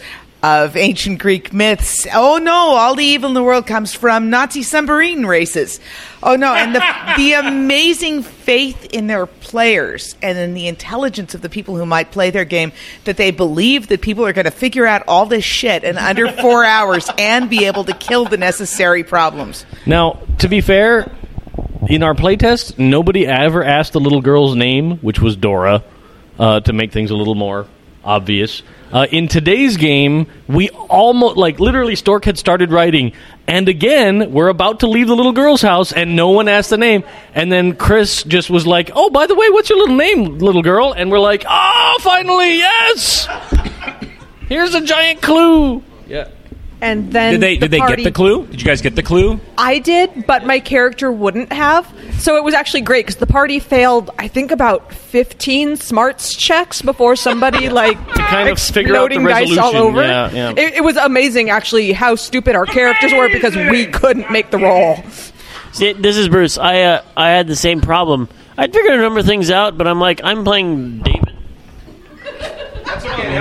the Dragon Boy. And, there it goes again. I'm like, okay, he's smart enough, but uh, Needs a little he- blue microphone. he's just he he breathes fire. I'm like, my character really uh, he hasn't like as a player. I'm like, okay, I see this. As as a character, I'm like, I have literally seen none of these actual things that happened as as a player that I'm watching because I'd like to hang, hang outside the building. My character doesn't really believe in this this hoodoo hoodoo voodoo kind of ghost stuff that is so very prevalent in this particular episode. So I was like, all right, uh, so I'll not say anything as a player. Right, and also m- most players who were born after, say, 1970 are going to hear Dora, the little girl, and they're not going to think of Dora Pandora, the ancient Greek myth. They're going to think of Dora the Explorer. That actually came up, yeah. And then, yeah, as Chris says, there there was song about that. Yeah, it was Dora the Explorer. Right, so that was it for freak show. All right, uh, this, we're, we're, we're to Saturday afternoon. No, no, It- it was a very- by the way, Morning freak show was a o'clock very fun game. We're still nine. By We're the still nine. way, pretty much, uh, and I think in in the exuberance of our generalissimo to make sure that like every Happy Jacks game got people, we were almost all at nine o'clock. In fact, Tyler originally had two games at nine o'clock that he Oh, was running, awesome. which is awesome. So a lot of us, I make call, oh my god, this is great! I got a Saturday slot. Oh god, nine a.m. Okay. Hmm. so yeah, so um, they complain and they kvetch anyway, don't they? I'm not complaining. I am not complaining nor kvetching. Um, you know, 9 a.m. is just really early for a game developer. Um, so usually the only time I see nine is at at, at nighttime. So Right. nine is odd, right? There's 9 a.m. now? I know what the hell. Who added an AM to that? That's bullshit, man. Um, uh, so I, uh, though I have played in the system numerous times and loved it for a long time, I've never run a Toon game. So I, tied, I decided to run Toon, um, and I don't know for some reason I chose Disney Infinity uh, as a setting. How weird is that? I don't know why. Maybe. Um, so I ran uh, Toonfinity was my my uh, crossover game, uh, and the basic premise was um, was that was pretty much it. Uh, so all the characters were, were that were in the game were uh, were used to playing and, and having a lot of fun in the toy box, but now things were a little weird. Some of the toys that we were used to playing with weren't weren't happening, and the blocks weren't there. And then Syndrome shows up, and he's got the magic wand that controls the toy box, and he's like he's here to take imagination away from all the other players uh, and and from the characters. And um, though I had some different ideas on how I thought it might run, I'm I'm pretty sure what it turned into was about a three hour straight running combat in Toon. Which let me say is the most challenging thing I've ever done as a GM. My like we got done and I was like, okay, so you guys have defeated all the all the villains and like I know we're an hour early, but I don't know what else I've got and my brain was jello because the the beautiful thing about Toon is that pretty much it's it's a complete yes and system. It's super light. It's got four stats. It's got like thirty skills, um, and that's what you do. But it was like a constant there there was never a time and I think as GMs we always try to bake in these moments where we want the party to go think about stuff. We want them to plan. We want to, to, to plan and to plot and do these things, so we can have a little breather and go like, okay, I'm going to digest what's happened. Yeah, pretty much for three hours there was none of that, and we got done. I was like, oh, okay, my my brain is fucking jello at this point. Um, so hopefully everybody had fun, but I know like I got the end. I felt I I was I felt really good about it, like from uh, an engagement standpoint, but at the same time I was exhausted, drained. I was drained. we had this is Jim again, by the way. Uh, we had an initiative where we were going to have an area for kids games. This con, it fell through. We're still kind of working on it, but I saw Toon and I saw Family as the the Mhm. maturity level. So uh, immediately I put you up in that room. And there are several times where I review everything I do, like three or four times before I finalize it. and then I saw your name, and I immediately took you out of that room.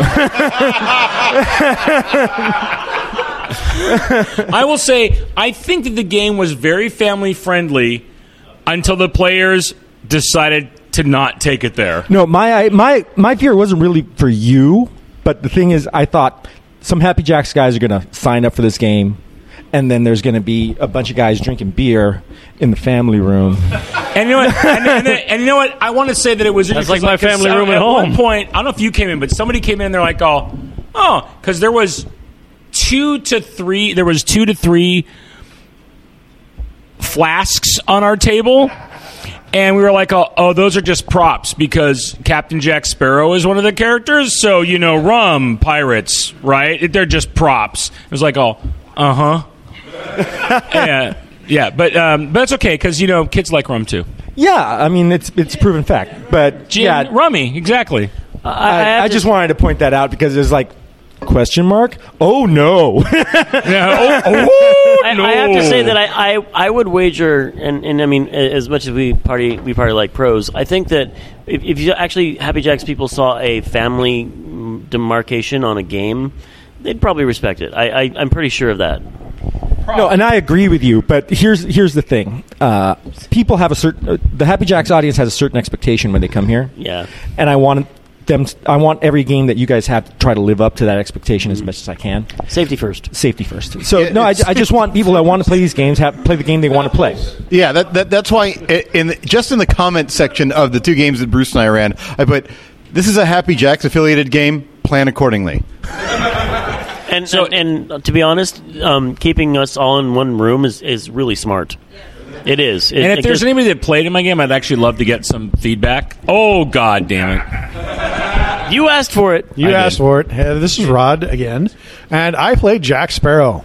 So yes, um, we were actually very family friendly up to a point, and then I started going for the junk. So you know, Yeah, that was that was when it took an interesting turn when you were like, "Is there a way that I can try to block him, uh, uh, uh, uh, Davy Jones, so his claw chops off his own albacore?" I was like, "Oh, mm, sure." That that means penis, Stu. Albacore meant penis. I was about to ask. Yeah, I know. well, you know, it was. It, like I look said, at Charlie Toon in an entirely different light now. So yes, it was it was very it was very fun. We we had a great time. Um, like I said, we we kind of devolved as it went along, and uh, as the rum did get put on the table and everybody did drink a little bit, I tried to avoid getting drunk through the day. But uh, by the end of the game, I had a good buzz. And uh, Rob, you want to talk because you you uh, you cross dressed in the game, in the game, in the game, in the it game. won't be the first time. Yeah, and he played in the game. So I had the uh, oh, this is Jose Rob. Um, I had the blessed honor of playing Rapunzel from from the music uh, the musical Tangled movie by Roy Tangled. Conli. That's yes. So one of the things that I found interesting is that because it was, it, they were Disney Infinity characters, and they were characters that we all knew, especially those of us with children. We all knew exactly how their movie progressed. We all knew the the character confines. I think it was a little interesting because I and, and Bill and I talked about this this afterwards. Is I've played Toon where it's just you're a cartoon character, go to town. Whereas if I'm handed Rapunzel, I know that there are there are limitations, or I guess a box within where that character lives in, and, and same thing with Jack Sparrow and Mr. and Mrs. Incredible and the other people that we had involved. So it was actually a little bit it was a little bit harder to just jump in and go to the extent that I think Toon is made for. Um, and then the other thing that, that I think uh, we talked about as a group afterwards is we had six people, and Toon is very opportunistic in the sense. And and Will, if you want to jump in at any point, you can just punch me, and, and I'll leave the microphone. Punch him anyway. Punch him. Do it. I'll give you a dollar. This is brilliant. Go ahead. Okay. Um, so. So, um, so basically, like what it came down to is because there were six of us, and Bill had four or five different enemies rolling at the same time. The opportunistic aspect of Toon disappeared, and it and it became a ad hoc initiative system where it was like, okay, what do you want to do? What do you want to do? What do you want to do? What do you want to do? Which which wasn't a bad thing necessarily, but one of the first things that you had told us was it's opportunistic. Jump in whenever you want. And so there was there was a little bit of that disconnect that I thought I thought was kind of interesting. But overall, I mean, I had a great time. Uh, not being as familiar with Tangled as I was The Incredibles and some of the other stuff, it, it was a little bit harder to jump into that character. But I enj- I definitely enjoyed it, and I definitely once I went to IMDb and I, I and I refreshed some of the quotes and stuff from the movie, it was able to to handle it a little bit better. Uh, it was fun, dude. That's at the end of the, the day, thing I was thought was good and Toon is great about is basically I, I, I don't know if there's another system that is built more on yes and right. It just like completely is built on I'm going to do this, and because it's a it's a cartoon, you're like okay. Great, that's going to happen. And this thing, and I think there was only one time I said no, and it was, around cosmic powers. Yeah, So that I was to do, I want to make a, a zipper that opens the world, and it's like, oh, okay, that's a specific power, and if you don't have that shtick, you can't use it. But other than that, and and the one thing that I that because I tried to introduce different uh, different shticks in all the different characters. So Rapunzel had. Uh, with her hair, had bag of many things. Mm-hmm. So basically, she could just reach into her hair and find anything. But she only had the shtick at five. And the best part was, Rob, to me, the funnest part uh, of the game almost at one point was Rob's playing Rapunzel. He's like, oh, oh, this is great. I'm going to reach for my hair and I'm going to pull out a, a cute puppy. And then he'd miss his shtick roll. God damn it, motherfucking cocksucker. And then he like, I'm like, wow, Rapunzel's got a mouth. Right? And he's like, and then we'd like find some random table to roll on and be like, oh, oh no, you turned Barbossa's head into a bomb. Yeah. Roll identify dangerous thing. I missed. Oh, it's a cute sparkler. And uh, and the best part, I don't know where our, our Mrs. Incredible went, but then it was like they both rolled, and so Rapunzel looked at it, and was like, "Oh, what a pretty sparkler!" Mrs. Incredible was like, "Oh, it's a bomb." No, it's a it's a gorgeous sparkler. It's so pretty. It is a freaking bomb, right? Uh, back and forth. So I thought that was that was pretty fun. So one of the one of the things that I noticed, and I wanted to see what it was like from behind the GM laptop. I think Tyler's about to pass the fuck out. No, he's good. He's good, man. Good. It's okay. He says yes. Trust me, he's consenting. Fucking rally. fucking rally. so, um, so I think I think one of the things that, that I noticed, and Bill, I don't know if you saw it from your end, is I didn't see a lot of I didn't see a lot of role playing of character. I saw it from a combat point of view, but I didn't see it from like character character as much and stuff like that. I think we all did it really well to to to highlight aspects of the character as we were going through combat, but not from like an interpersonal relationship. I, I agree. I think that was one thing where if that was a weakness in it, because in my mind I had different times where there were going to be pauses where that would happen because of, and this is something I. Again, I think every time you GM, you come up with your idea of like this is going to happen. Like Stu said, I plan. I thought out ninety five percent of it, even though apparently twenty five percent of it was masturbation. But five percent of it, you're like 20, 20, right? Sorry, I don't want to overstate your masturbation percentage. Um, but that there was a percentage, and you're like, yeah, I'm going to plan five percent for maybe this one thing happens. I did at no point think. So the idea was basically the magic wand that controls changing things in the toy box, which is the most powerful item in the toy box. It lets you change the world and everything. Mrs. Incredible got it away from Syndrome like right away. She's like, "Great, I put it down my super suit." I was like, "Oh Bodice. my god, it's like Disney. Nobody's going to reach down our top." Of course. You So have I- not spent much time on the internet, have you? I don't. I don't know what the internet is. So, of course, it was up to me as Rapunzel to reach down Mrs. Incredible's bodice. That's right. I've read fan fiction like that. I've seen fan pics like that. That's right. Talk about tangled. Hello. Whoa! Um, Time for a shave. But it was, but that was really interesting because I then I then suddenly as the GM I had to think of like, well, how will all the different villains I have react to that? And basically, the only villain I, I had that I felt would potentially maybe try to reach down Mrs. Incredible's top was Randall because he's a monster and like, but one time he he appeared. and he appeared and they they they got their spot hidden and he showed up and he was like all ooh i guess i'll try to uh, get in there but fortunately she used the, the wand a couple times and um, and yeah and then there was all kinds of completely inappropriate discussion about her using the wand and it was bad all right it was Fifty Shades of Play. We decided at one point. Okay, I'm pretty sure. But I was I was very grateful to have Will there because Will played uh, actually one of my like actually my favorite um, in the Disney pantheon of characters. Um, played Buzz Lightyear, who Oh, awesome. I personally love, and Will was an awesome Buzz Lightyear. He was very good. He he was very heroic, and at one point yelled to infinity and beyond, and it was great. And then In an unsexual way. in an unsexual way, yes. That's huge for a Happy Jack game. That is the fact that it was completely innocent and wholesome. Excellent. And we, we made a connection. Will and I did. You're gonna, you're cheating on me. It's the lovers, the dreamers, and me. Uh, we own that shit, Muppets, bitch. Except for when you wish upon a star. Whatever. We'll pay a licensing fee. We're all good. Uh, any other uh, 2 p.m. games S- Saturday? Yeah, go. Ty- Now we're on 2 p.m. Oh, are we- we're I still, still are have we a still 9 a.m. 9? game. It was Oh, boy. Okay, all right. Go. Hang on, hang on a second. I got to Bill to get Bill to pour me water because I'm too drunk. All right. Here. Here, you talk, and I'll pour you water. So I ran I ran another Fellowship of the Bling game, which is a group of of D and D characters who are just colossal assholes. They're like Like they're- most of them. right? Um, except they're they're not they're not um, duplicitous about it. Well, like Jersey Shores meets No, D&D or like like Guardians of the Galaxy self-serving assholes, but they're not evil. What? Don't talk shit about Guardians of the Galaxy, bitch! They own that too.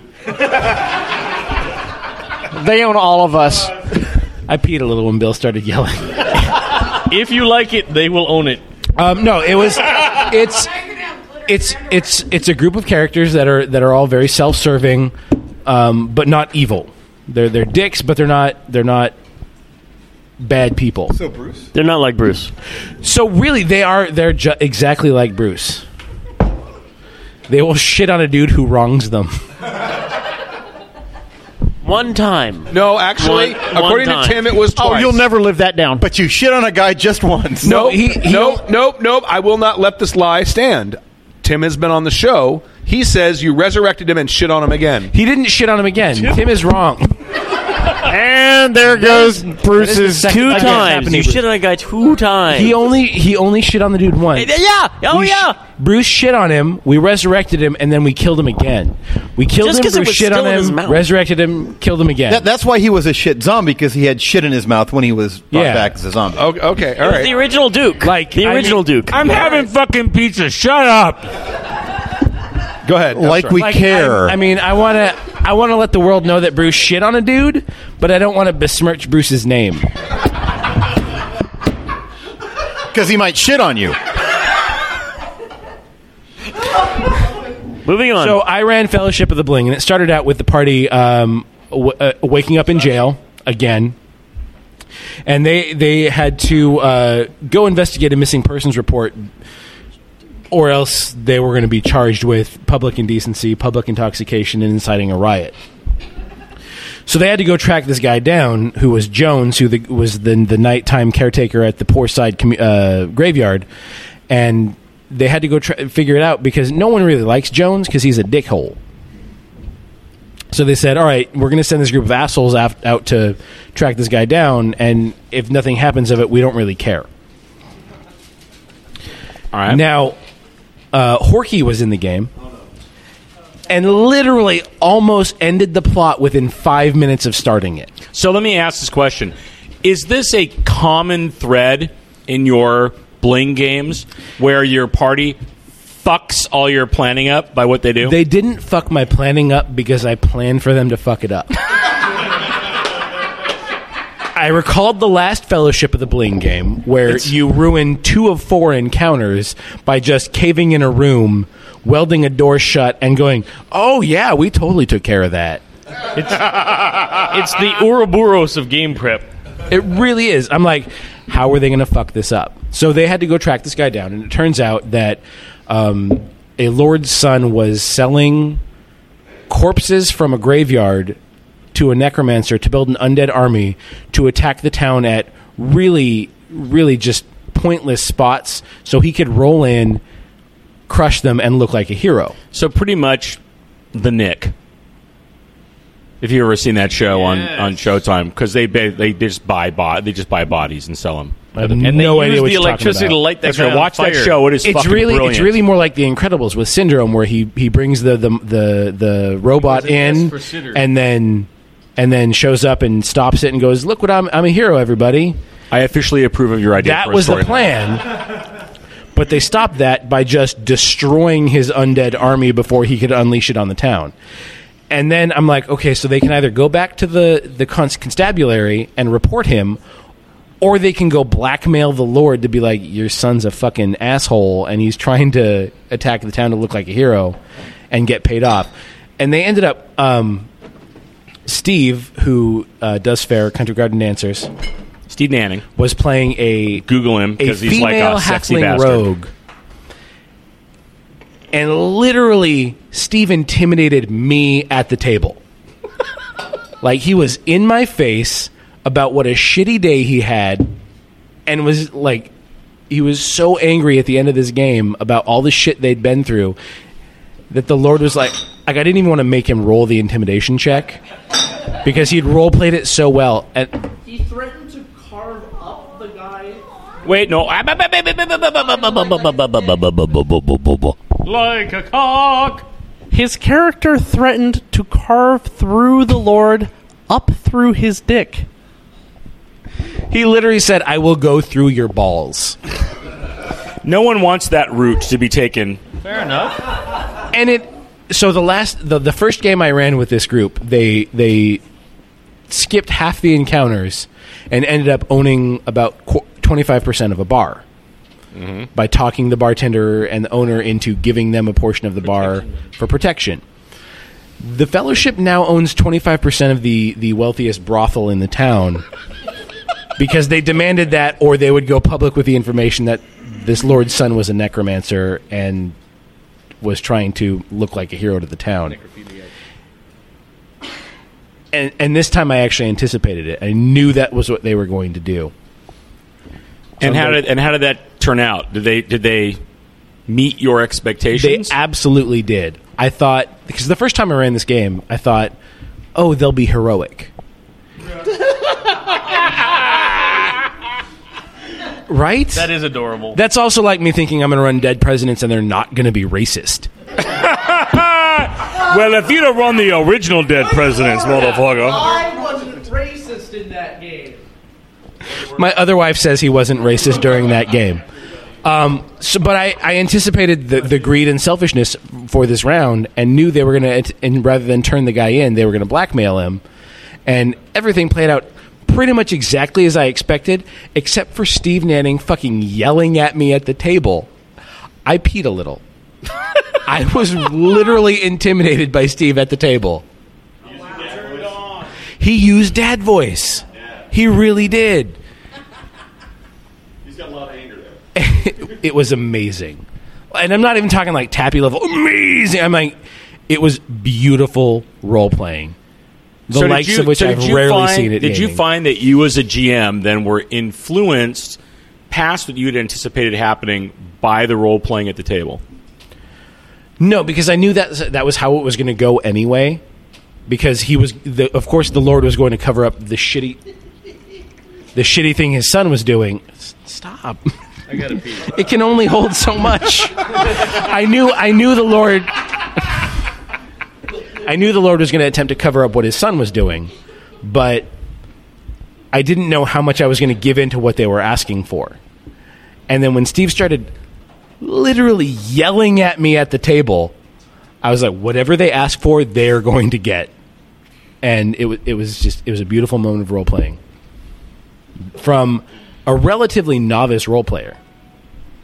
From which which I think I want to say that um, I think is fantastic. I, I would say that in the last year, right, at least in games that several of us have run, we've seen people come in that haven't done role playing before, but have completely bought into the idea behind it.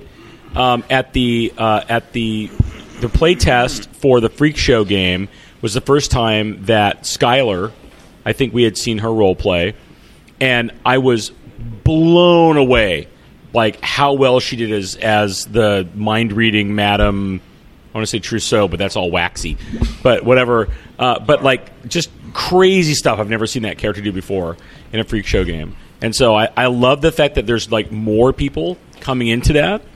And and to be honest a lot of times we're seeing a lot more women coming into role playing and it's a completely different mentality that comes to problem solving and and what we're trying to put out there in terms of here's a challenge. How do you how do you go about approaching that and things that would never be thought of before? And I just I just love all the new role players that we're seeing come into it. Boof. Oh, I, I was going to say something. Um, Steve, Steve hadn't played D and D until about one point five, so he hadn't played D in a long time. He'd played a lot of D and D prior to that, but he has not played D and D in literally decades. And I know he enjoyed the hell out of that game. So it was a good game, man. Sweet. It was awesome for him too. I'm gonna cry. Did anybody else uh, anybody else have a Saturday game? Saturday. Oh, Tyler. Okay, have we gotten past nine a.m.? Yeah, I'm at 2 All right, p.m. now we're at two p.m. Did anybody else run 2 p.m.? I'd really like someone else to talk before me. Two p.m. Come, Mary, come talk about two p.m. Thank Wh- While she's walking up to the mic, Two uh, p.m. one cup. Chris, are you maybe not? Are you selling Girl Scout cookies? Because I would really like a box of those orange ones that taste like peanut butter. I love those. Well, how much are they? Five dollars each. By May- the way, may I please buy one, Chris? By the way, Awesome. earlier today I saw Chris show up. She's pushing this giant, like I don't know, like Megatron sized shopping cart full of Girl Scout cookies. She's like, "Oh, I'm selling Girl Scout cookies for my daughter." I'm like, and we're like, "Oh my god, target audience, hello." right? And like every gamer's like, "Oh, hello, cute blonde girl, Viking hat, Girl Scout cookies." I think I just came. It was like it was a How little many creepy. millions of dollars have you made for the Girl Scouts today, Chris? Christ, Many millions. PG. Anyway, if you're interested in buying Girl Scout cookies, look for the hot chick in the Viking helmet. Uh, so, 2 p.m. game. Um, I Oh, was baby. in a vampire game run by somebody, uh, Dead Gamer Society, actually, um, and they usually run a pretty good game. I think this was this might have been this guy's first attempt at role play or at uh, GMing. Um, so props to him for that. The game was just a basic. You have become vampires. This is your first few nights as vampires, so it was very plot light. Um, and to be honest, as somebody who's played a lot of World of Darkness, I was kind of like, I've done this so many times.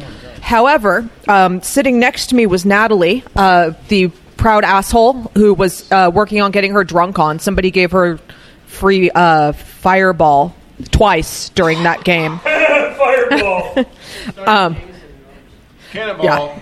and um, when she found out that humanity was something you could lose to the point where the GM would take over her character, she announced challenge accepted.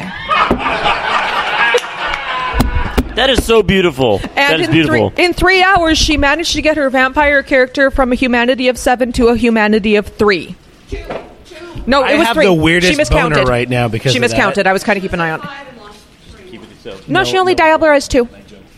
She only diablerized two. She diablerized her sire, and no, she was at five. Then she only got down to a three. She was very disappointed, and she was going to diablerize the person who didn't commit diablerie just so she could drop it more. But the GM said that we ran out of time. but it, it was it was actually it, it was kind of beautiful. I've never seen so somebody declare war on their humanity before like that in a vampire game. It was just the best thing ever. I will say so. Natalie played Mrs. Incredible in the Toonfinity game, and it had it was the most awkward quote of the game because Randall from Monsters Incorporated had taken the had had wrested the magic wand away and used it on himself to turn himself into Zurg. But she, it's Emperor Emperor Zurg, Buzz Lightyear must die, and she had she had said like I'm going to stretch myself out to to like envelop him to hold to, to hold him so he can't move. And before I even thought about what it might sound like, I said, "There's something growing inside you," and I was like, "Oh God, that." Sounds terrible, and I think that was pretty much the cascade point at the game. Yeah, it was bad. Yeah. Uh, and then she said, "She's like, oh, oh, there's something inside me trying to get out." It was then it became really weird. It was it was That uh, was when it became really weird. that was when it became really weird. That at that point. All right, who else had two o'clock games? Two. I can't hear you. I think your microphone's effed up. Is it working now? There you go. All right. Yeah, spank it and it works. Right in the tip. All right.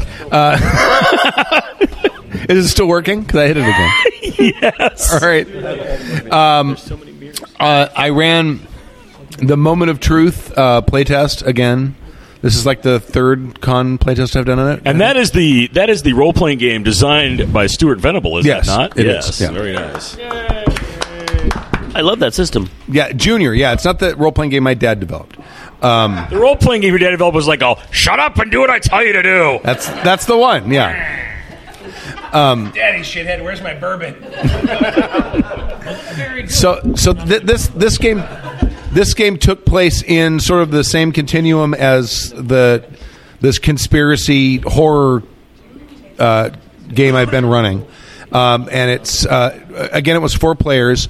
I, I experimented with a, a different kind of character generation uh, that was sort of apocalypse world like. Uh, That smells like a hippie game, dude. a little bit. I just spilled water all over myself. You ran a game that was similar to Apocalypse. No, no, no. The game isn't. No, no, no. no the game has like rules. and and nobody sits around and tells him how much he should play his own game. no, no, no one's done that yet. Hive mind. You should play Moment of Truth, dude. Nobody talk about game name redacted on Stu's podcast because it's his own game.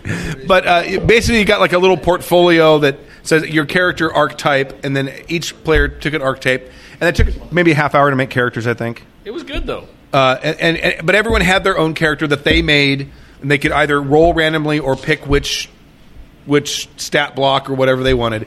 And then uh, they came up with a name. They had connections, so they all kind of knew each other.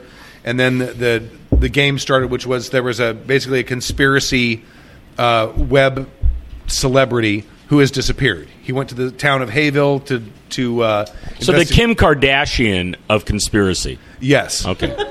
and he, uh, he he went he went to he went to the small town to investigate sightings of the Hayville Wolfman.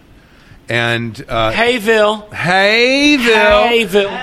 and and he uh, disappeared. And so his wife went on the webcam and sent out this plea to all of the listeners and viewers and likers of his YouTube channel to uh, come and help find her husband.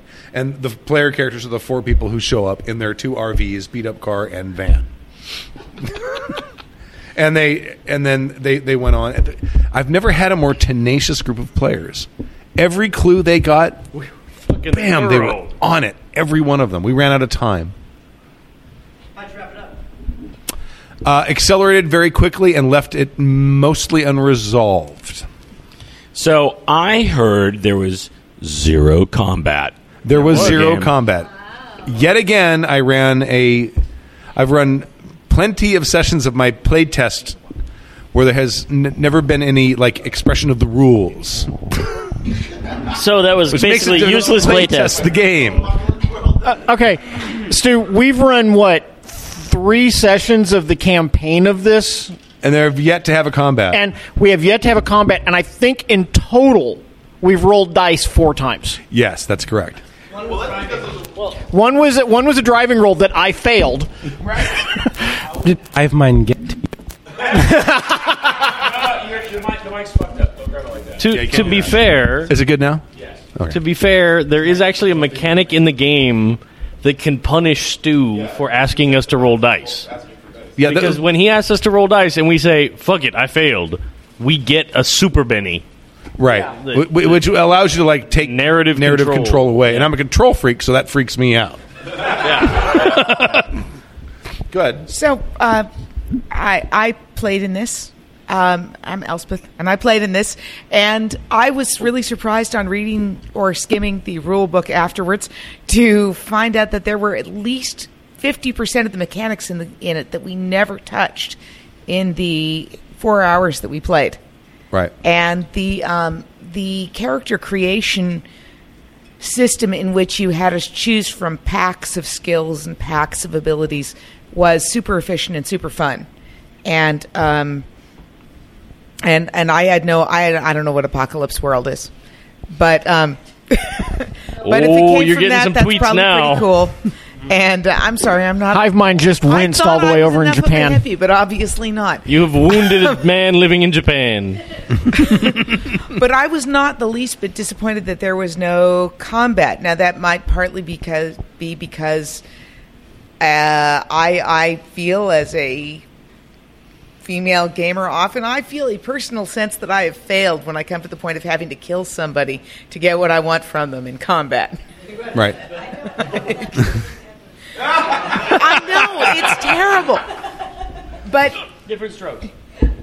But but and that's despite the fact that I actually enjoy killing them in the process. But we didn't get to any combat at all. Um, we did a lot of investigating, and Moment of Truth is really uh, very geared towards um, playing and sort of having fun with with what you're doing, but it doesn't really drive you towards doing anything in specific. And it doesn't drive you towards doing anything particularly active. And in fact, the whole moment of truth mechanic, although you explained it, I didn't see anybody actually use it. One person.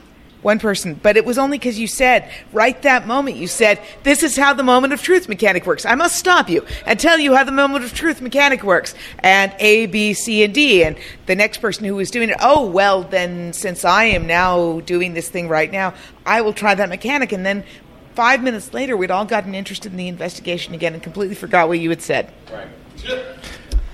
But So- it was awesome nonetheless. Thank you. So I was sitting at the next table and I heard a word uttered from your table that goes back to Sherds. our game, sherds, sherds, because sherds are totally a thing. It, it, and yeah, it's a real word. We, we made fun of stork, but it's actually a thing. We felt bad because we We did. we made fun of him for using the word sherds because he, we, we thought he was trying to use the word shards, but it turns out they're two things that are very similar. And the fuck's a bisquat? a bisquat. That I think he did make up. Now, the the uh, the. Now the the thing that the Basquiat was actually an artist from the uh, '80s. You got to you got to follow your uh, pop art scene. Oh, okay, sure. all right. Yeah, rack on. That's a different film about him. That's a different kind of hippie. Go ahead, Um, Dave.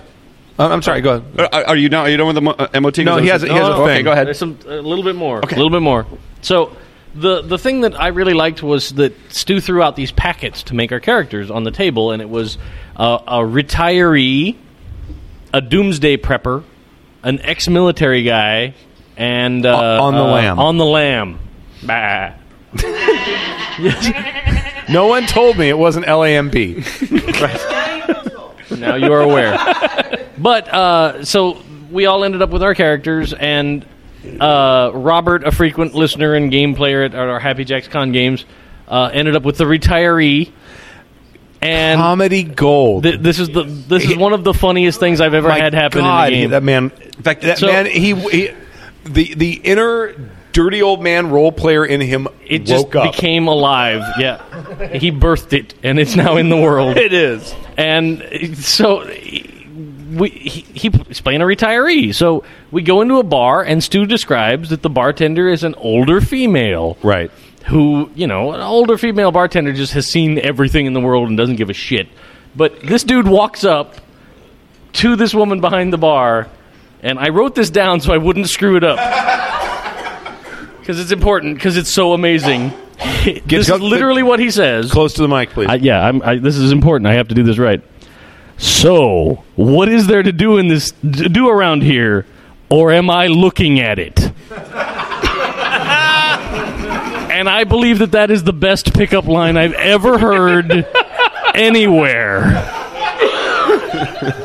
And the best part is he when he first said it, he meant it in the like, "Oh, is this bar the only place to hang out around here?" And the rest of us are totally like, "Oh my god, it's so good. it's so good." And then from there, he became the dude that hit on every woman over age 50 the Yes. rest of the game. Yes, he did, and he almost got lucky. He, He almost did. got He lucky. tried really hard, and it was good. It was good. once once he met the German sculptress, Dave, that was almost Dave love. told us this this story over dinner.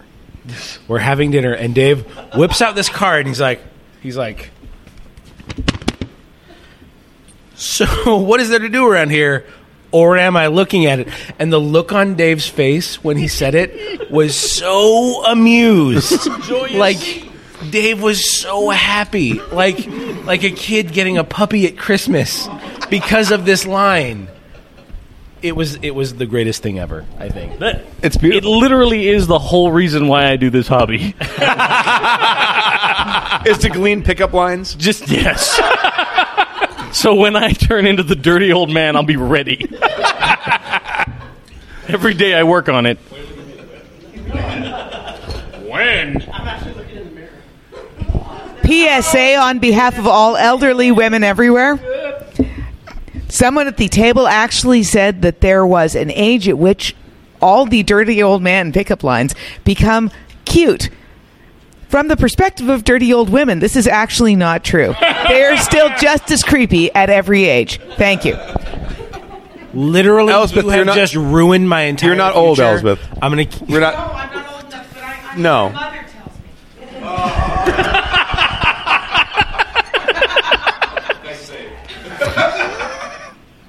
All right. Critical hit that shit. All right. Dirty uh, old gamer. That's amazing. Yeah, dirty old gamer is good. Pretty yeah. good. Hey, baby, show me your crits. Uh, go ahead. You ready? Who are you? When you make Wow, are Oh, those this is Stork natural D20s? So, At a certain age, who gives a shit? so funny enough, I actually played an Apocalypse World game today. What? What? It, and it was, it The- was, it was wait, he- he World did come from Portland, And, um, so it's okay. I was, you know I was- what? I don't believe you, Stork, because you're not wearing Birkenstocks right now.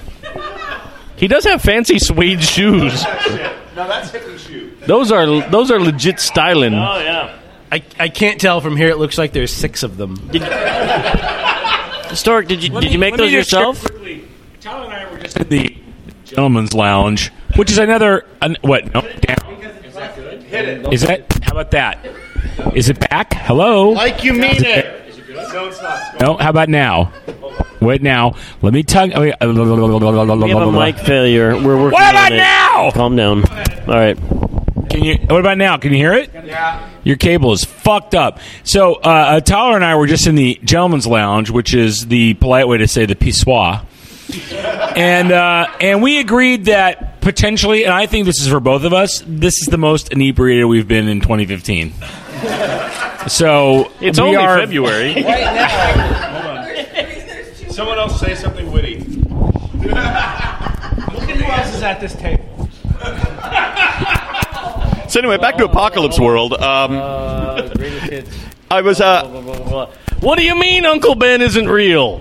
Say something about fucking a cheeseburger. What? Where's my? I got a dick for a cheeseburger. So What's going what? on? The best part is Tyler and I are are because we're respectable. was that was that a bad burp? Pizza's great. Um, because we're respectable heterosexuals, there's a stall between us while we're talking in the men's room. Unfortunately, there was a, a long-haired gentleman between us who was like uncomfortable. But whatever, like deal with it. It's a game con, right? So we're all like, "Oh, I'm pretty hammered. I'm hammered too, dude. This might be the most drunk I've been in 2015. You know, maybe me too. Oh my god." I love game conventions. No, let's all be fair. That's not the first time you've had a you know. I gotta say, it's also giving 2014 a run for its money. Uncomfortable in between you. All right, let, let's let Stork get back to setting the world straight on Apocalypse World. I'm not going to set it straight, but I, I We was, didn't we were roll talking dice a bit. at all, and it was really great, and we hugged and held hands. Like you're doing right now? He's gonna murder you, and I'm gonna laugh. laugh. So uh, we were talking about uh, at dinner. You were on your Toon game, and in fact, this is kind of what reminded me of this. Um, if if Fate is is all about the mechanics always there, they're constantly in front of you. Apocalypse World is the complete opposite. In fact, it's a lot like the Toon game you were running. It's two dice. There's just a couple like little stunts and things, and the rest of it's open to interpretation. And I there's similarities to what you had to do when with RGM was doing, which was a lot of yes anding entirely and constantly interacting with everybody and, and feeding them lines and getting them going. And it is all on the GM to make this thing work. It is it is a really interesting game, but your GM has to be good. If he's hungover, if he's hammered, if he's not good, that game will tank. So don't run in their So games pretty tomorrow. much tomorrow's Star Wars Traveler game is going to be shit. Um, in fact, Will was way to lay down the guilt trip. Will was in the same game, so I'd actually kind of like his opinion because he can he can he can maybe give it a little more insight compared to Fate, perhaps. I like how we're forcing Will to talk. Talk, damn it, Will. Dance! Podcast, sir! So this wasn't a typic, typical Apocalypse World game. It was a, a hack the guy's trying out to emulate a game called Unknown Armies. Uh, so it had a lot of new stuff in there to kind of emulate that, but uh, it, from Stork's right, it's a lot of work as a GM because you have to like be really on your game. You have to be on your A game, or else the game's not going to go well. Um, I, I don't really have anything else to add. This guy, I, I wish he was was here for this uh, uh, podcast, but unfortunately, he's running the same game right now. Um, but uh, he, we we started out with with making the characters, and that took about I don't know, my, maybe twenty minutes, and then we played for about maybe forty five minutes. While and we were just you know shooting the shit, finding out who we were and everything, and then he's like, "Ooh, plot hook," and ran with it because he didn't have a game idea. He didn't have a concept. He didn't know what we were going to be doing until we had already created the characters, much like a traveler character creation or um, or, or other like a fate, I guess. Group character creation session or something. He, he had no idea what we were going to be doing until an hour into the game and he took it and ran with it and we didn't realize that he didn't have an idea until he divulged that bit of information to us after the game was over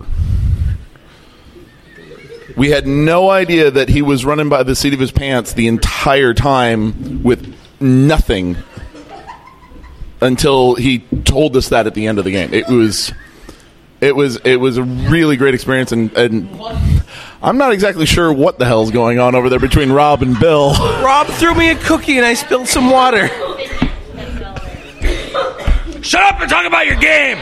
They're getting a little drunk over there on the other end of the table. A little drunk, yes. competing with the first con podcast. By the way, Oh, no. Let me just say, Tyler and I are not a little drunk. We're a lot drunk. Fuck you guys. Oh, oh that's a good looking cookie.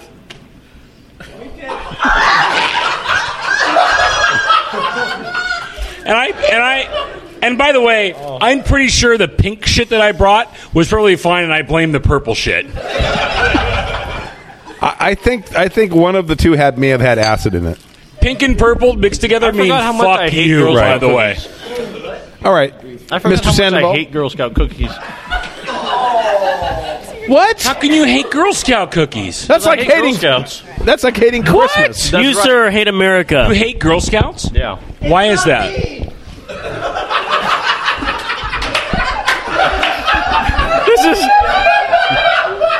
This is documented as the first irrational hatred that doesn't belong to Hoser Rob. Go Raiders! And I don't have to explain it. Fuck them. All right, Mr. Sandoval. Not, not like that. That's gross. Well, my just comment is about Apocalypse World in general and hippie games because I call hippie games bullshit games because they're about bullshitting. That's no, no. It, the narrative-based creative games like that are about making up bullshit as fast as you fucking can, and making it as believable as possible. Those were the game's about. So I love those games. So, uh, but the thing is, by, by the way, let me just say, like Tyler grabbed the mic and then Jim started to go, "Oh, Jim's talking away. Okay, big, it's cool." And like he put the mic down, we're like, Play it "Wait," easy. because he's the fucking generalissimo. Fly casual. Fly casual. And at first I thought it was Dimitri and I was going to interrupt. yeah, I'm gonna schedule at 7 a.m. Uh, and it's like, Tyler. I'm like, oh shit, it's Jim. This is important. So you still interrupted. I had to fist bump him because you know what? You're right. N- n- narrative games, it's like make shit up as fast as fast you possibly, as you possibly can. Now, uh, yeah, it's just regurgitating that crap as far as fast as you can. And Apocalypse World is the best example of that because usually the person running it has no prep. And that's the way the game is run. Because character generation builds relationships. Everything about that game is about the relationships between the characters and the NPCs. And you can't build a story until you know what those relationships are. So, literally, you can wake up, invite some people over to your house and just make a game out of nothing. And that's where Apocalypse World really sort of uh, excels. And the fact that it's the first narrative game that has a legitimate way for you to advance your character that I've seen, because Fate falls short in that in a lot of ways for me. But Apocalypse, Apocalypse World has a, once you've actually interacted with every faction once, you can pip up something. So it's a, so it encourages you to not only sort of focus on the thing that you're good at, you have to go at everything that you can in order to advance. So everything about the game is encouraging you to interact with everybody in the game. So you have to be vested. And although it is a hippie bullshit game, it's a fun hippie bullshit game if you get the right group of people together to do it. That's all I want to say. All right. Oh, I want to. I Thank want you. to echo on that. That I think that uh, the the Friday night game that we played at Fiasco, which which very much was, I mean, you- you're making your characters there with everybody on the table, right? And I'm going to say, like, I'm the two things for me out of that game. One, I am never going to fucking forget Stork's character because he was the most vile piece of shit I maybe have ever met. He was horrible. Wait, Stork was an awful human being? Stork, who is a lovely, who's a lovely man, but his character was a horrible human being because he basically found every way to make everyone believe that their faith in God was a path to give him money, and then he killed them, which was horrible. That's right? awesome. Two. It was there was a moment where Elspeth said, "Here's the scenario that's being set up," and it was my character's death in like a future, right? Which which normally is not a good thing, but I think with with a lot of anybody who like actors, you're like, oh my god, death scenes, I'll give for those. Like that gave me a lot of player agency to be able to, to go through, and uh, and I really tried to get the most out of that as I could as a player. And I and I, when I was talking and when I was trying to, to enact that scene, I was literally trying to look at everybody in the room and tap into things that were touching them emotionally. And basically, my character was was lame, and I'm looking at Stork's character and so like, all I want to be, all I want to be is a whole man, because my leg was gimpy, and people were like, all. Oh, oh shit! Like, yeah, lame, yeah, like physically lame, not just like a shitty role player. Yeah, yeah, right. Like, like lame, No, lame. I'm not even making a joke. I, I was confused. No, he was like his his leg was hurt, and, and he wanted to be healed, so he he could be a whole man to maybe meet somebody and have a wife and have a family, as Stork's character is poisoning him. Right, I, was, oh. I was like, "Oh my god, this is role playing fucking gold right here!" Right, and it was, and that was, but all of that came out of the fact that you're generating your characters together, right? Right. Which I think is just such an, an immensely powerful part of what we all call hippie role playing games. And Traveler does that, and Apocalypse Worlds does that, and Fiasco does that. And I, and I think it's just such a, an amazing thing you can do when all of you as players get together and realize your characters at the same time. Right. I have to say, literally every fiasco game I've played with. Wait, literally? Literally. Literally. No, Or and I'm not- figuratively. I'm not. I'm. I'm completely serious. Literally, every single fiasco game I have played with Happy Jackers has left black marks on my soul. like I walk away from that game and go, "Oh, that was really fun." We are awful people. Well, that's okay because you weren't using it for nothing anyway. Oh no, God, no, not at all. But still, Every game of Fiasco is a black dot on your X-ray. right? Do you think at, when you go to when at the end and you're being and you're being chosen at the end whether you're going to go to heaven or hell and and St. Peter's at the gate and he's like, oh, oh, I see you were in seven fiasco games. Oh, I'm sorry. You may not pass. Not just fiasco You shall not games, but oh, I see you played in seven fiasco games with Bill, Elspeth, and Chris. and you repeatedly said you stole your cancerous mother's medicinal marijuana. and were upset that she didn't leave the strip club to you and her will. and then you beat your sister with a skateboard. That, wait, that was a different game. Every fucking game. So, so, and, and, and speaking of leaving a mark, so while all this serious conversation was going on, Tyler goes, Bruce, change change seats with me. I'm like, all right, dude. Why? What? What? This is all behind the scenes, but wh- why? Why do you need me to change seats? He's like, mine's all wet. I'm like, I'll pass. Thanks, dude. It's let me just say, it's it's sopping over here. Is he peeing himself again? No, I don't know. I didn't, Yes. I didn't want to have to explain this, but Rob threw me a cookie and I knocked over a cup of water. I didn't trade, so I don't know. All right.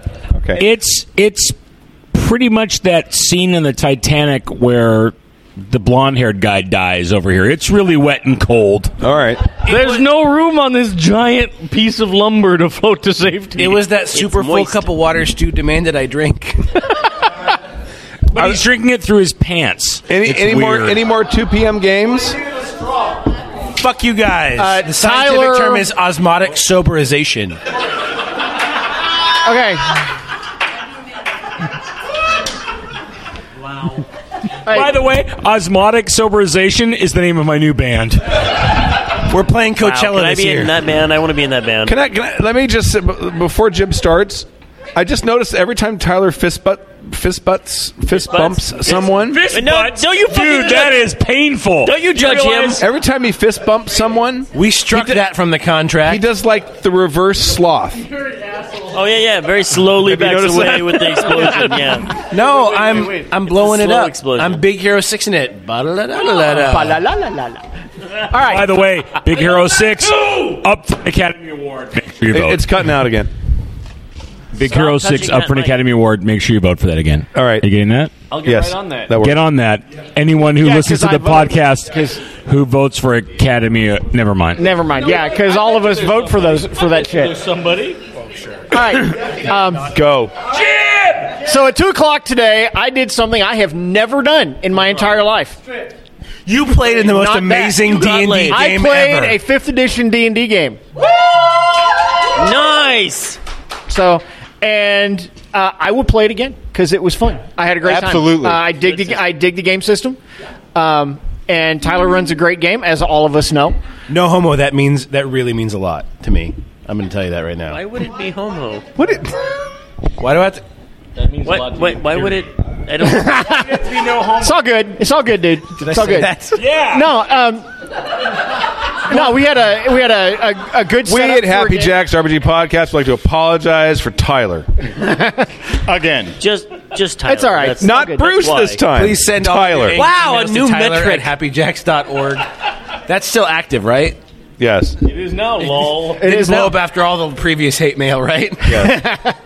But but no, it was a, it was a really good game. Uh, it was it was a good setup and a premise for a game. We got really really fun, cool characters to play, and um, you know, we we just it was jump right in and you know, uh, and and just kill some fucking goblins and shit. It was it was just a great setup for a game. I dug the, it. The, the premise of that game was uh, the the it's the Viking setting that I've run before, that I've talked about before. Was uh, the the heroes are, are a group of wayfarers who are sent out to investigate a village that no one has heard from in about six months. And they get there, and everyone is emaciated and starving themselves because a dragon has said, "In six months, I'm going to come back, and you have to give me the weight in gold of the three heaviest, the four heaviest people in your village." So they all go, "Well, fuck that. We're just going to starve ourselves, so we don't have to give you all our fucking gold."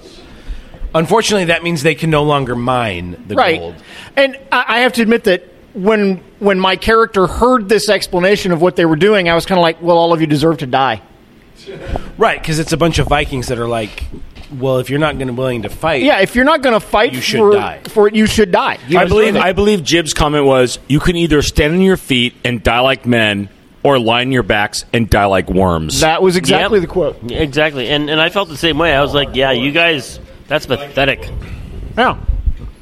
But we, I mean, uh, Bruce and Bill and I kind of looked at each other over the table and went, "Yep, we're going to go kill some shit." And these guys, I don't care. It's I not have to about these say, guys. It's about killing. Jim, when you said that, I literally, as an NPC, felt bad. Like I felt, I, I literally felt shame. Well, you should have felt shame.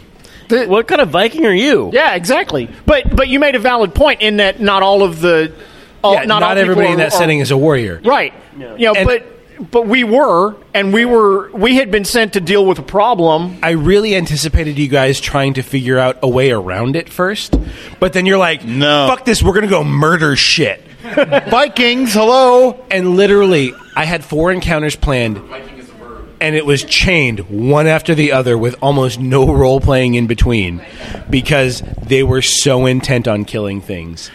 Well, as we said, a well executed battle plan is not combat; it's murder.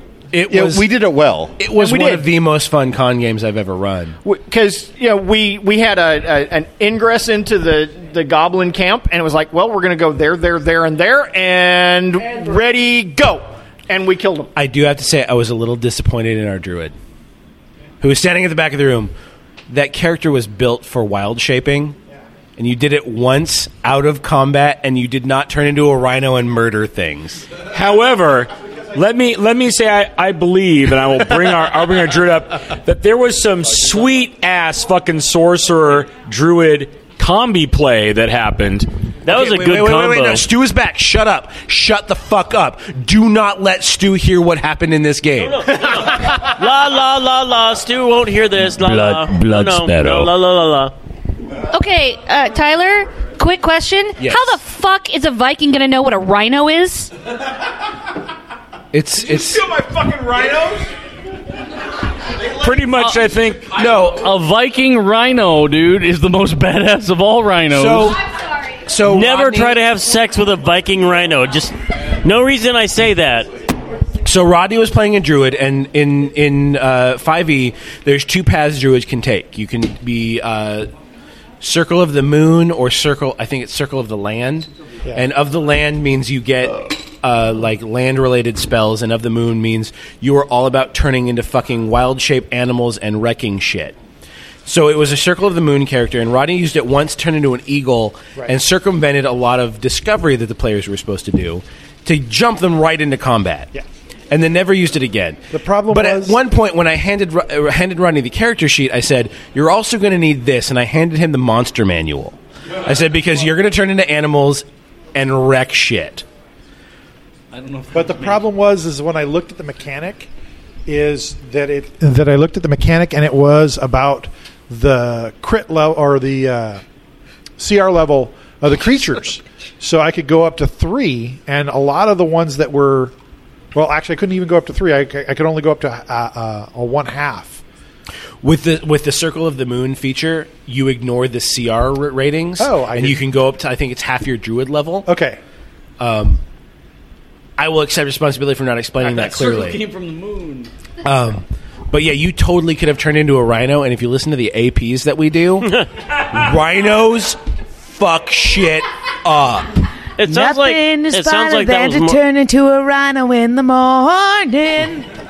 It sounds like that was a system understanding problem. Like a this is a new system. Absolutely. It sounded like the the whole. And this this is the first time I've run. The, the, today was the first time I've run 5e as a GM, and I learned a lot today about what I can better explain to players because it's still a really new system for a lot of players. I think five people on the planet know fifth edition better than Tyler, and, and, and they probably wrote the game. I mean, that's that's They all play in the fucking. yeah, and the AP or wrote the game. No, no, no, no, no. Fucking Lokio knows more about 5e than we do because he told Kimmy she needs to fucking action surge more. Right.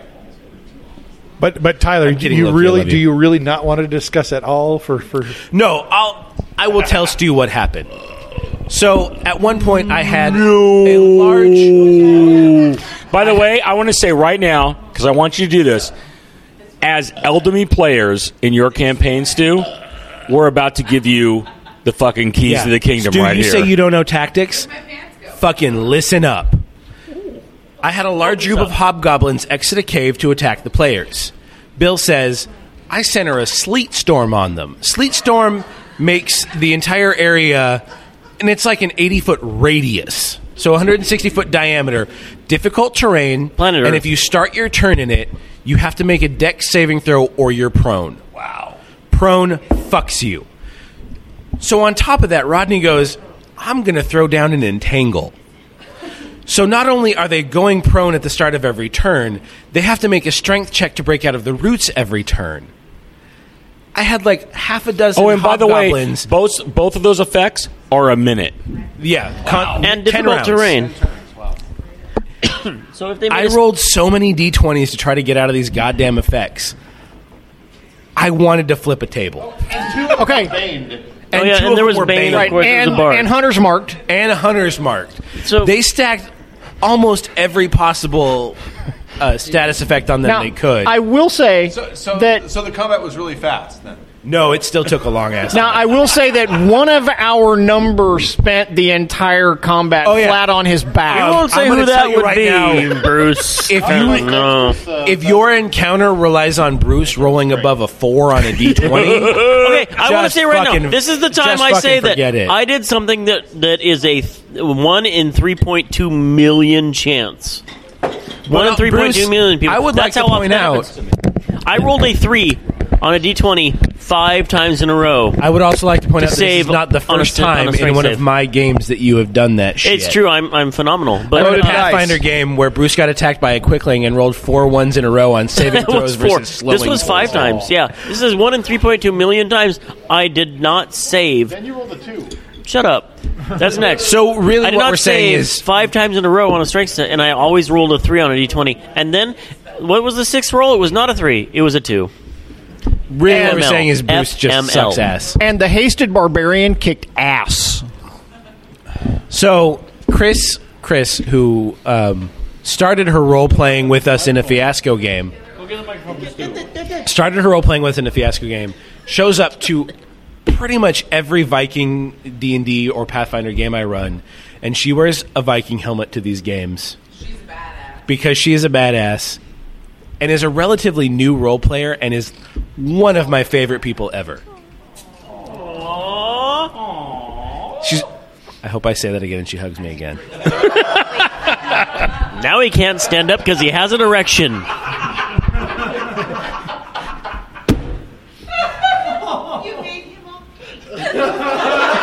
as pink as the kinky liqueur.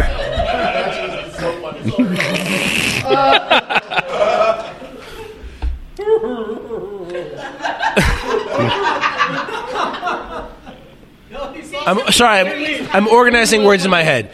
Chris, Chris, as a player, is why I run games. She throws herself into characters. She really wants to know more about systems, and does not ever go. Well, I'm not going to say that because people might think I'm weird. She fucking owns everything she does in a game, and if every if every role player was more like Chris, we would live in a happy world. He's totally gotten to that morose stage of drunk. love you, man. I love you, man. He's, yeah, he's I love you, man. From now, yeah, he is. Totally is. He- He's totally in the maudlin stage now. we'll just watch that roller coaster come to the conclusion. Although what he's saying, it's uh, it's actually true. She does throw herself into the roles, and she's fearless in, in certain ways. It's it's it's it's it's, it's good to see. But the, the Four times, the, Mr. the, the players in my Viking game, um, I'm still I'm, I'm still learning how to scale a me. 5e encounter. Just There's a great system they have for figuring out CRs and XP values and everything. I'm still learning how to scale an encounter. They did not make it through all four encounters. I, I'm still trying to learn how to scale an encounter. Uh, you- that's Yeah. I can account for the rhino. I think I think Tyler actually I think we probably if, if we had the time to do that fourth encounter, we probably would have made it through it. Not everyone would have survived, but I think we might have made that encounter happen. It, it was about time. Yeah, I have it, was, to it was about today time. today Bruce made me made me think that someday I'm going to run a game with a character who only with an NPC who really just wants to kill somebody and isn't going to drop somebody to zero and ignore them for the next person who's standing who is going to Stab, drop stab, somebody stab. to zero and fucking slit their throats There you go. and it's going to happen to Bruce It- and in fact fair- next time we play No, no. Eldamy if Bruce drops to zero I'm going to turn to you Stu and say just fucking kill him stab him while he is on the ground commit murder careful So let me so let me ask It's a fair here, call. yeah, yeah. Yeah, So let me ask this. So that I think is as a GM that is always a concern we have is if I actually kill a player, dude, it's just water. Why are you coughing? It's just water. If you kill a player, is that going to then spoil the game for everybody? Is that going to make that player want to leave? Right? Like because player death is a huge thing. Oh, right? player death is yeah. Player death is huge. Character death is different. But you know what? Here's the here's the problem with player death. It's it, it makes scheduling a bitch. Player death. Well, no, because they don't show back up again. Fuck them. No, I'm kidding. But the, so the question is, and the reason I brought that up is, I didn't I didn't know how, for example, in the Star Wars game.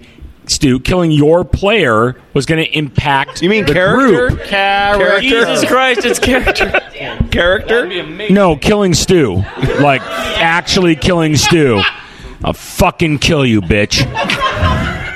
With kindness.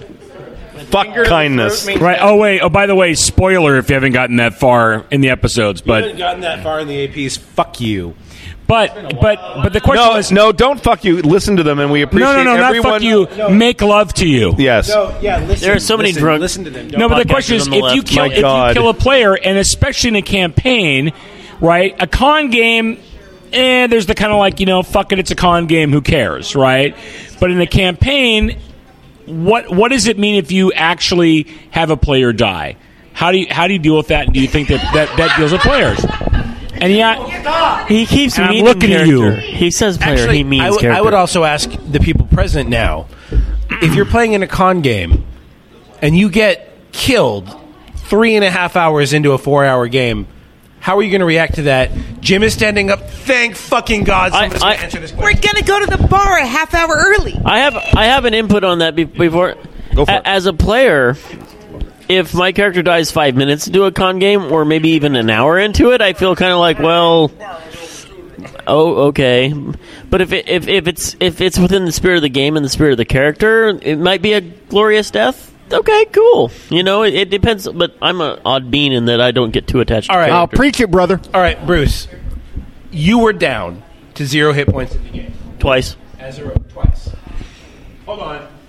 Is there? Uh, We have a microphone issue. We're fixing it. I didn't touch it. This Stop time. touching Is the it mic. good now. We good? Test. Test. One two. Check. We're check. testing One two. mic. One two. Okay, go. All right. So you di- You got down to zero hit points twice. True. In in the D and D game. Happened. If the first time I had turned to you and said, "The bugbear stabs you in the chest, you're dead," how would you have reacted? I'm odd in that I don't get too attached to characters, and I've been like, well, that sucks, but you know what? I did kind of leap into a bad situation as a rogue. I wasn't the smartest, and I got killed. I I would have lived with my decisions. I was going I was going for the all out attack thing, and I didn't know there was another one behind me. And if they turn around and Chinese finger cuff me, no racial, um, I I would accept that.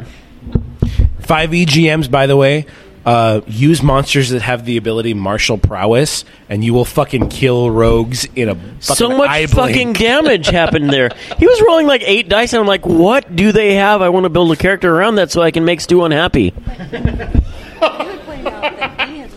In con games, I actually actively try to die just about every game.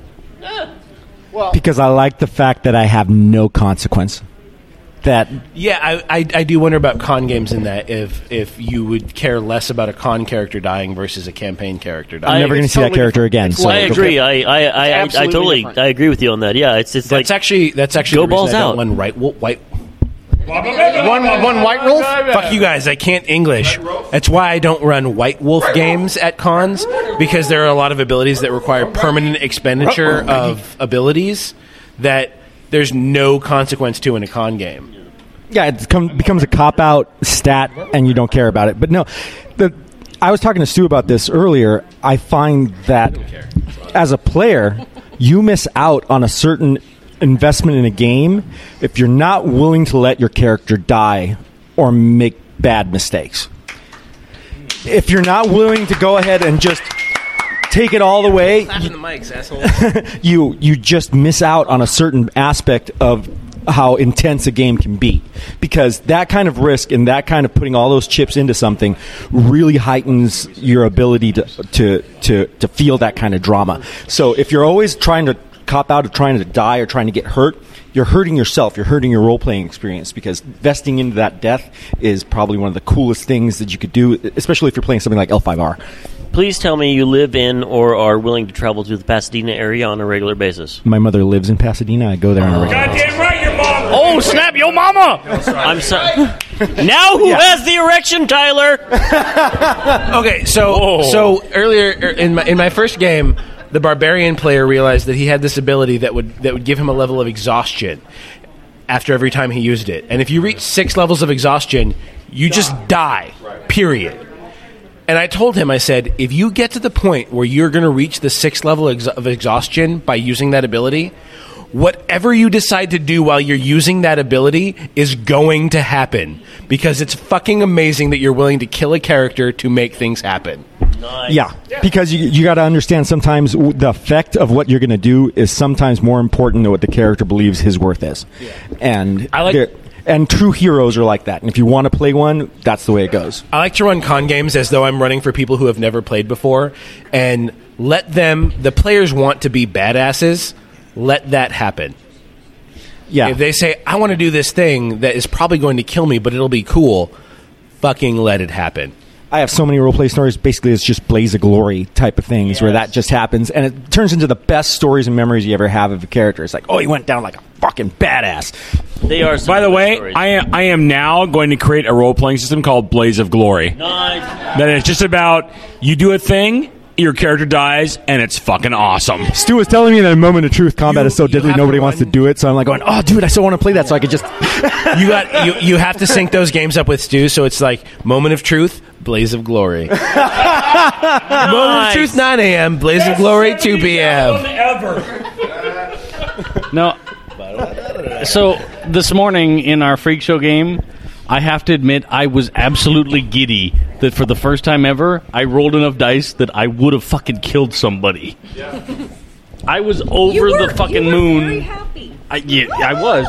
It- You, yeah. you did so much damage to her. It tickled me in all kinds of places I didn't remember I had. You did so. You did such a big explosive amount of damage to her that it took all of her four.